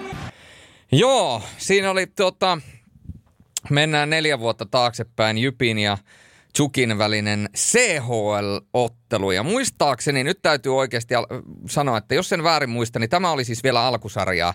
Ei ollut äh, pudotuspelejä. Ja, ja tota, muistan tämän päivän erittäin hyvin. Muistan jo pelkästään sen takia, että niin kuin varmaan äänestä kuulitte, niin semmoinen aika voidaan sanoa, että hyvin vahva nasaali siellä oli taustalla ja, ja siis oli flunssa, semmoinen pienimuotoinen flunssa. Eli jos mietitään nykypäivän tähän, niin kuin istutetaan nykypäivään tuo selostus, niin ei olisi tullut tehtyä. Mm-hmm koska olisi joutunut olemaan todennäköisesti kotona kipeänä tai, tai sitten ehkä koronakaranteenissa ja muuta. Se oli tietysti ensimmäinen asia, mutta toinen asia niin se, että miettikää, tämä on kuitenkin CHL-matsi, voidaan olla monta eri mieltä CHLista, mutta minkälainen tunnelma tuossa oli, täpötäys hippos, miltä se tuntuu ja kuulostaa, kun siellä on täys yleisö taustalla. Ja sitten kuitenkin todella kaksi kovaa että siinä vaiheessa Jypi ja varsinkin Tsuk, niin kuin tiedetään tästä niin kuin Sveitsi, Sveitsi, Sveitsin kiekkoa seuraavat, että siellä on niin kuin raha puhuu ja tälläkin hetkellä niin kuin, niin kuin rahallisesti kova joukkue kasassa, niin, niin aika niin kuin huikea matchup ja, ja ylipäätänsä se, että on saanut tollaista peliä selostaa, niin kyllä toi, niin kuin, toi herättää kyllä tunteita. Mm, tämä on, tää on niin kuin hieno juttu mun mielestä siinä, että – että kyllähän toi CHL, me puhuttiin aiemminkin siitä, että sehän on edelleen vähän tällainen, että sitä väheksytään ja, ja sitten välillä, välillä sanotaan, että no ei se nyt ole mitään. Mutta sitten taas kun tähän peilaat nykypäivään ja otat tuollaisen CHL-klipin, niin kyllä se aika hyvä meininki on tossakin pelissä ollut. Ja on ollut selostajalla myöskin aika hyvä meininki siinä. Niin kyllä mä niin kuin tollasenkin pelin mielelläni näkisin, näkisin ensi kaudella. No Jyppiä nyt ei varmaan nähdä siellä, siellä nyt europeleissä ensi kaudella, mutta, mutta ylipäätään niin, kuin niin yleisöä halleihin, jos saadaan, ja tällaisia niin kuin uusia kiinnostavia juttuja. Siinähän, mistä aloitettiin sitten 10 plus 10, niin siinäkin kysymys on siitä, että saadaan vähän erilaisia pelejä, erilaisia peripaleja, pelipareja sinne uusia joukkoita mukaan, niin mun mielestä myöskin CHL on osittain kysymys siitä, että siellä nähdään näitä joukkoita. Ei voi todellakaan sanoa, että Tsuki tulisi niin kuin monta kertaa kaudessa vastaan. No ei. Ja miettii sitä CHLäkin tälleen niin kuin isossa mittakaavassa, niin kyllähän se myöskin, kun mietitään, puhuin siitä tavallaan sillä retoriikalla, että kun näille pienille jääkiekkokaupungeille, että ne näkee tällaisia niin kuin isoja jääkiekkopelaajia, hahmoja, joukkueita, niin kyllä mä nyt uskon kuitenkin, että suomalaista jääkiekkoväkeä kiinnostaa myöskin se, että ne näkee näitä ulkomaalaisia pelaajia. Ja kun tiedetään oikeasti joku Sveitsi esimerkiksi, mihin rantautuu ihan siis jatkuvalla syötöllä NHL-tähtiä, jotka ei ole ehkä NHLssä pärjännyt. Ruotsissa, no siellä nyt on tietysti tilanne vähän muuttunut, mutta kyllähän sielläkin niin kuin Ruotsissa pelaa ihan järkyttävän kovia pelaajia, niin kuin jos mietitään ihan puhtaasti vaikka joutu Helefte on, on niin kuin vuosikausien nippua, niin muistetaan joskus aikoinaan Lindström, äh, Lindholm, Möller, kolmikko. Mm, Hän on muuten kaikki takaisin siellä. Lindholman tuli takaisin. Niin. Ne on nyt yhdessä taas. Niin, kyllä. Niin, niin, jos mietitään tätä silloin niitä niin kuin parhaimpina vuosina, kun ne niin kuin, oli niin kuin ihan ylivoimaisia jossain kohtaa hetkittäin, niin mieti mm. sellaisen kentällisen näet ihan oikeasti tuohon niin kuin Helsingin tai, tai Turun tai Jyväskylän iltaan, niin eihän se nyt voi olla sytyttämättä. Ei, ei. Et kyllä mä sanon vaan sen, että, että CHLkin vuoteen sen sitä ei ole nyt pelattu tällä kaudella ollenkaan, mutta kyllä mä niin kuin mielelläni näkisin sen sitten ensi kaudella taas. Ja tietysti sitä voi edelleen niin kuin muokata formaattia, voi tiivistää. Se on ihan selvää, että esimerkiksi joku puolalainen joukkue pelaa kaksi kertaa Helsingin IFKta vastaan, niin ei, eihän se anna hirveästi kenellekään. Mutta mun mielestä siinä oltiin erittäin hyvällä linjalla jokun. Yksi variaatio oli tämä, että oltaisiin aloitettu heti niin kuin pudotuspelipareilla tavallaan mm. Sarjakauden vieminen, niin ehkä vähän sinne niin kuin, vähän tuonne kuppimuotoisen suuntaan. Mä voisin ehkä pikkasen sinne päin ehkä katsella. Onko näin? se, se voisi olla yksi, koska siis sarjapeleissä on aina, aina niin kuin se ongelma todellakin, että siellä on aina väkisinkin lohkoarvonnassa sinne tulee yksi semmoinen selkeästi heikompi vähintäänkin. Ja sitten ne on niin kuin selviä pelejä, ne joudutaan tunkea kalenteriin vaan, että no pelataan nyt alta pois. Ja voi olla, että sillä ei ole mitään panosta enää siinä vaiheessa. Niin yksi, yksi variaatio voisi olla. Ei huono. Ei huono. Ei huono, sanoisin minä. Joo. Joo. Tämä oli, tämä oli itse asiassa aika, aika hyvä ehdotus. Niin tota, pistetään, pistetään tämäkin talteen ja mä pitää katsoa vielä, että oliko meillä, ei meillä ollut mitään. Tässä oli ei. nyt kaikki. Kaikki oli tässä, kyllähän tässä menikin niin kuin melkein, ei nyt ihan kahta tuntia, mutta aika lähelle. No, oiskohan nyt tarkalleen ottaen niin hetkonen yksi, kato kun mä yritän katsoa tuosta, 1.46.40, eli siis kyllä tässä lähe, lähestulkoon tunti 50 minuuttia vierähti. Mm, mutta sanotaanko näin, että tässä kohtaa syy on, syy on yksin teidän kuuntelijoiden, että te, meiltä toivottiin näitä asioita ja näitä yritettiin tarjoilla, että toivottavasti kelpaa. Mitäs toivoitte? Niin. Se on. Tämä on oikeasti... se... Niin, sano vaan. Joo, ei kun näin se menee, näin se menee, että tota, sitä, sitä tulee mitä tilataan. Näin se on. Sporttimeisterit jälleen kerran kiittää teitä seurasta. Toivottavasti tässä oli mielenkiintoista asiaa ja myöskin sellaista asiaa, mistä ehkä opitte ja saitte myöskin vastauksia niihin kysymiin, kysymyksiin. Ja tietysti myöskin se, että toivottavasti tämä myöskin kirvoittaa keskustelua siellä teidän päässä. Muistakaa tehdä niitä klippejä, niitä selostusklippejä, niitä saa myöskin meille lähettää. Me voimme niitä kuunnella ja, ja jos, jos haluatte, niin voidaan vaikka jossain vaiheessa tehdä semmoinen – kuuntelijat, kuuntelijat selostaa lähetys, missä kuunnellaan vain kaikkien kuuntelijoiden mm. lähettämiä selostusklippejä ja tehdään tämmöinen niin journalistinen jakso siitä, että minkälaista on, jos tavan tallaaja, aivan kuin me ei oltaisi tavan tallaaja, mutta tavan tallaaja selostaa jääkiekkoa, jalkapalloa tai jotain muuta urheilulajia. Ja tietysti se, että ne olisi kaikki samaa urheilulajia, niin olisi kaikista paras, koska silloin se vertailukohta on kaikista selkeä. Mm, no, joo, tämmöinen tämä olisi mielenkiintoista arvioida näitä ja ottaa, että mitä pointteja sieltä tulisi esiin. Niin erittäin hyvä idea. Juuri näin. Pistetään tämäkin talteen. Kiitoksia ja hyvää viikonloppua.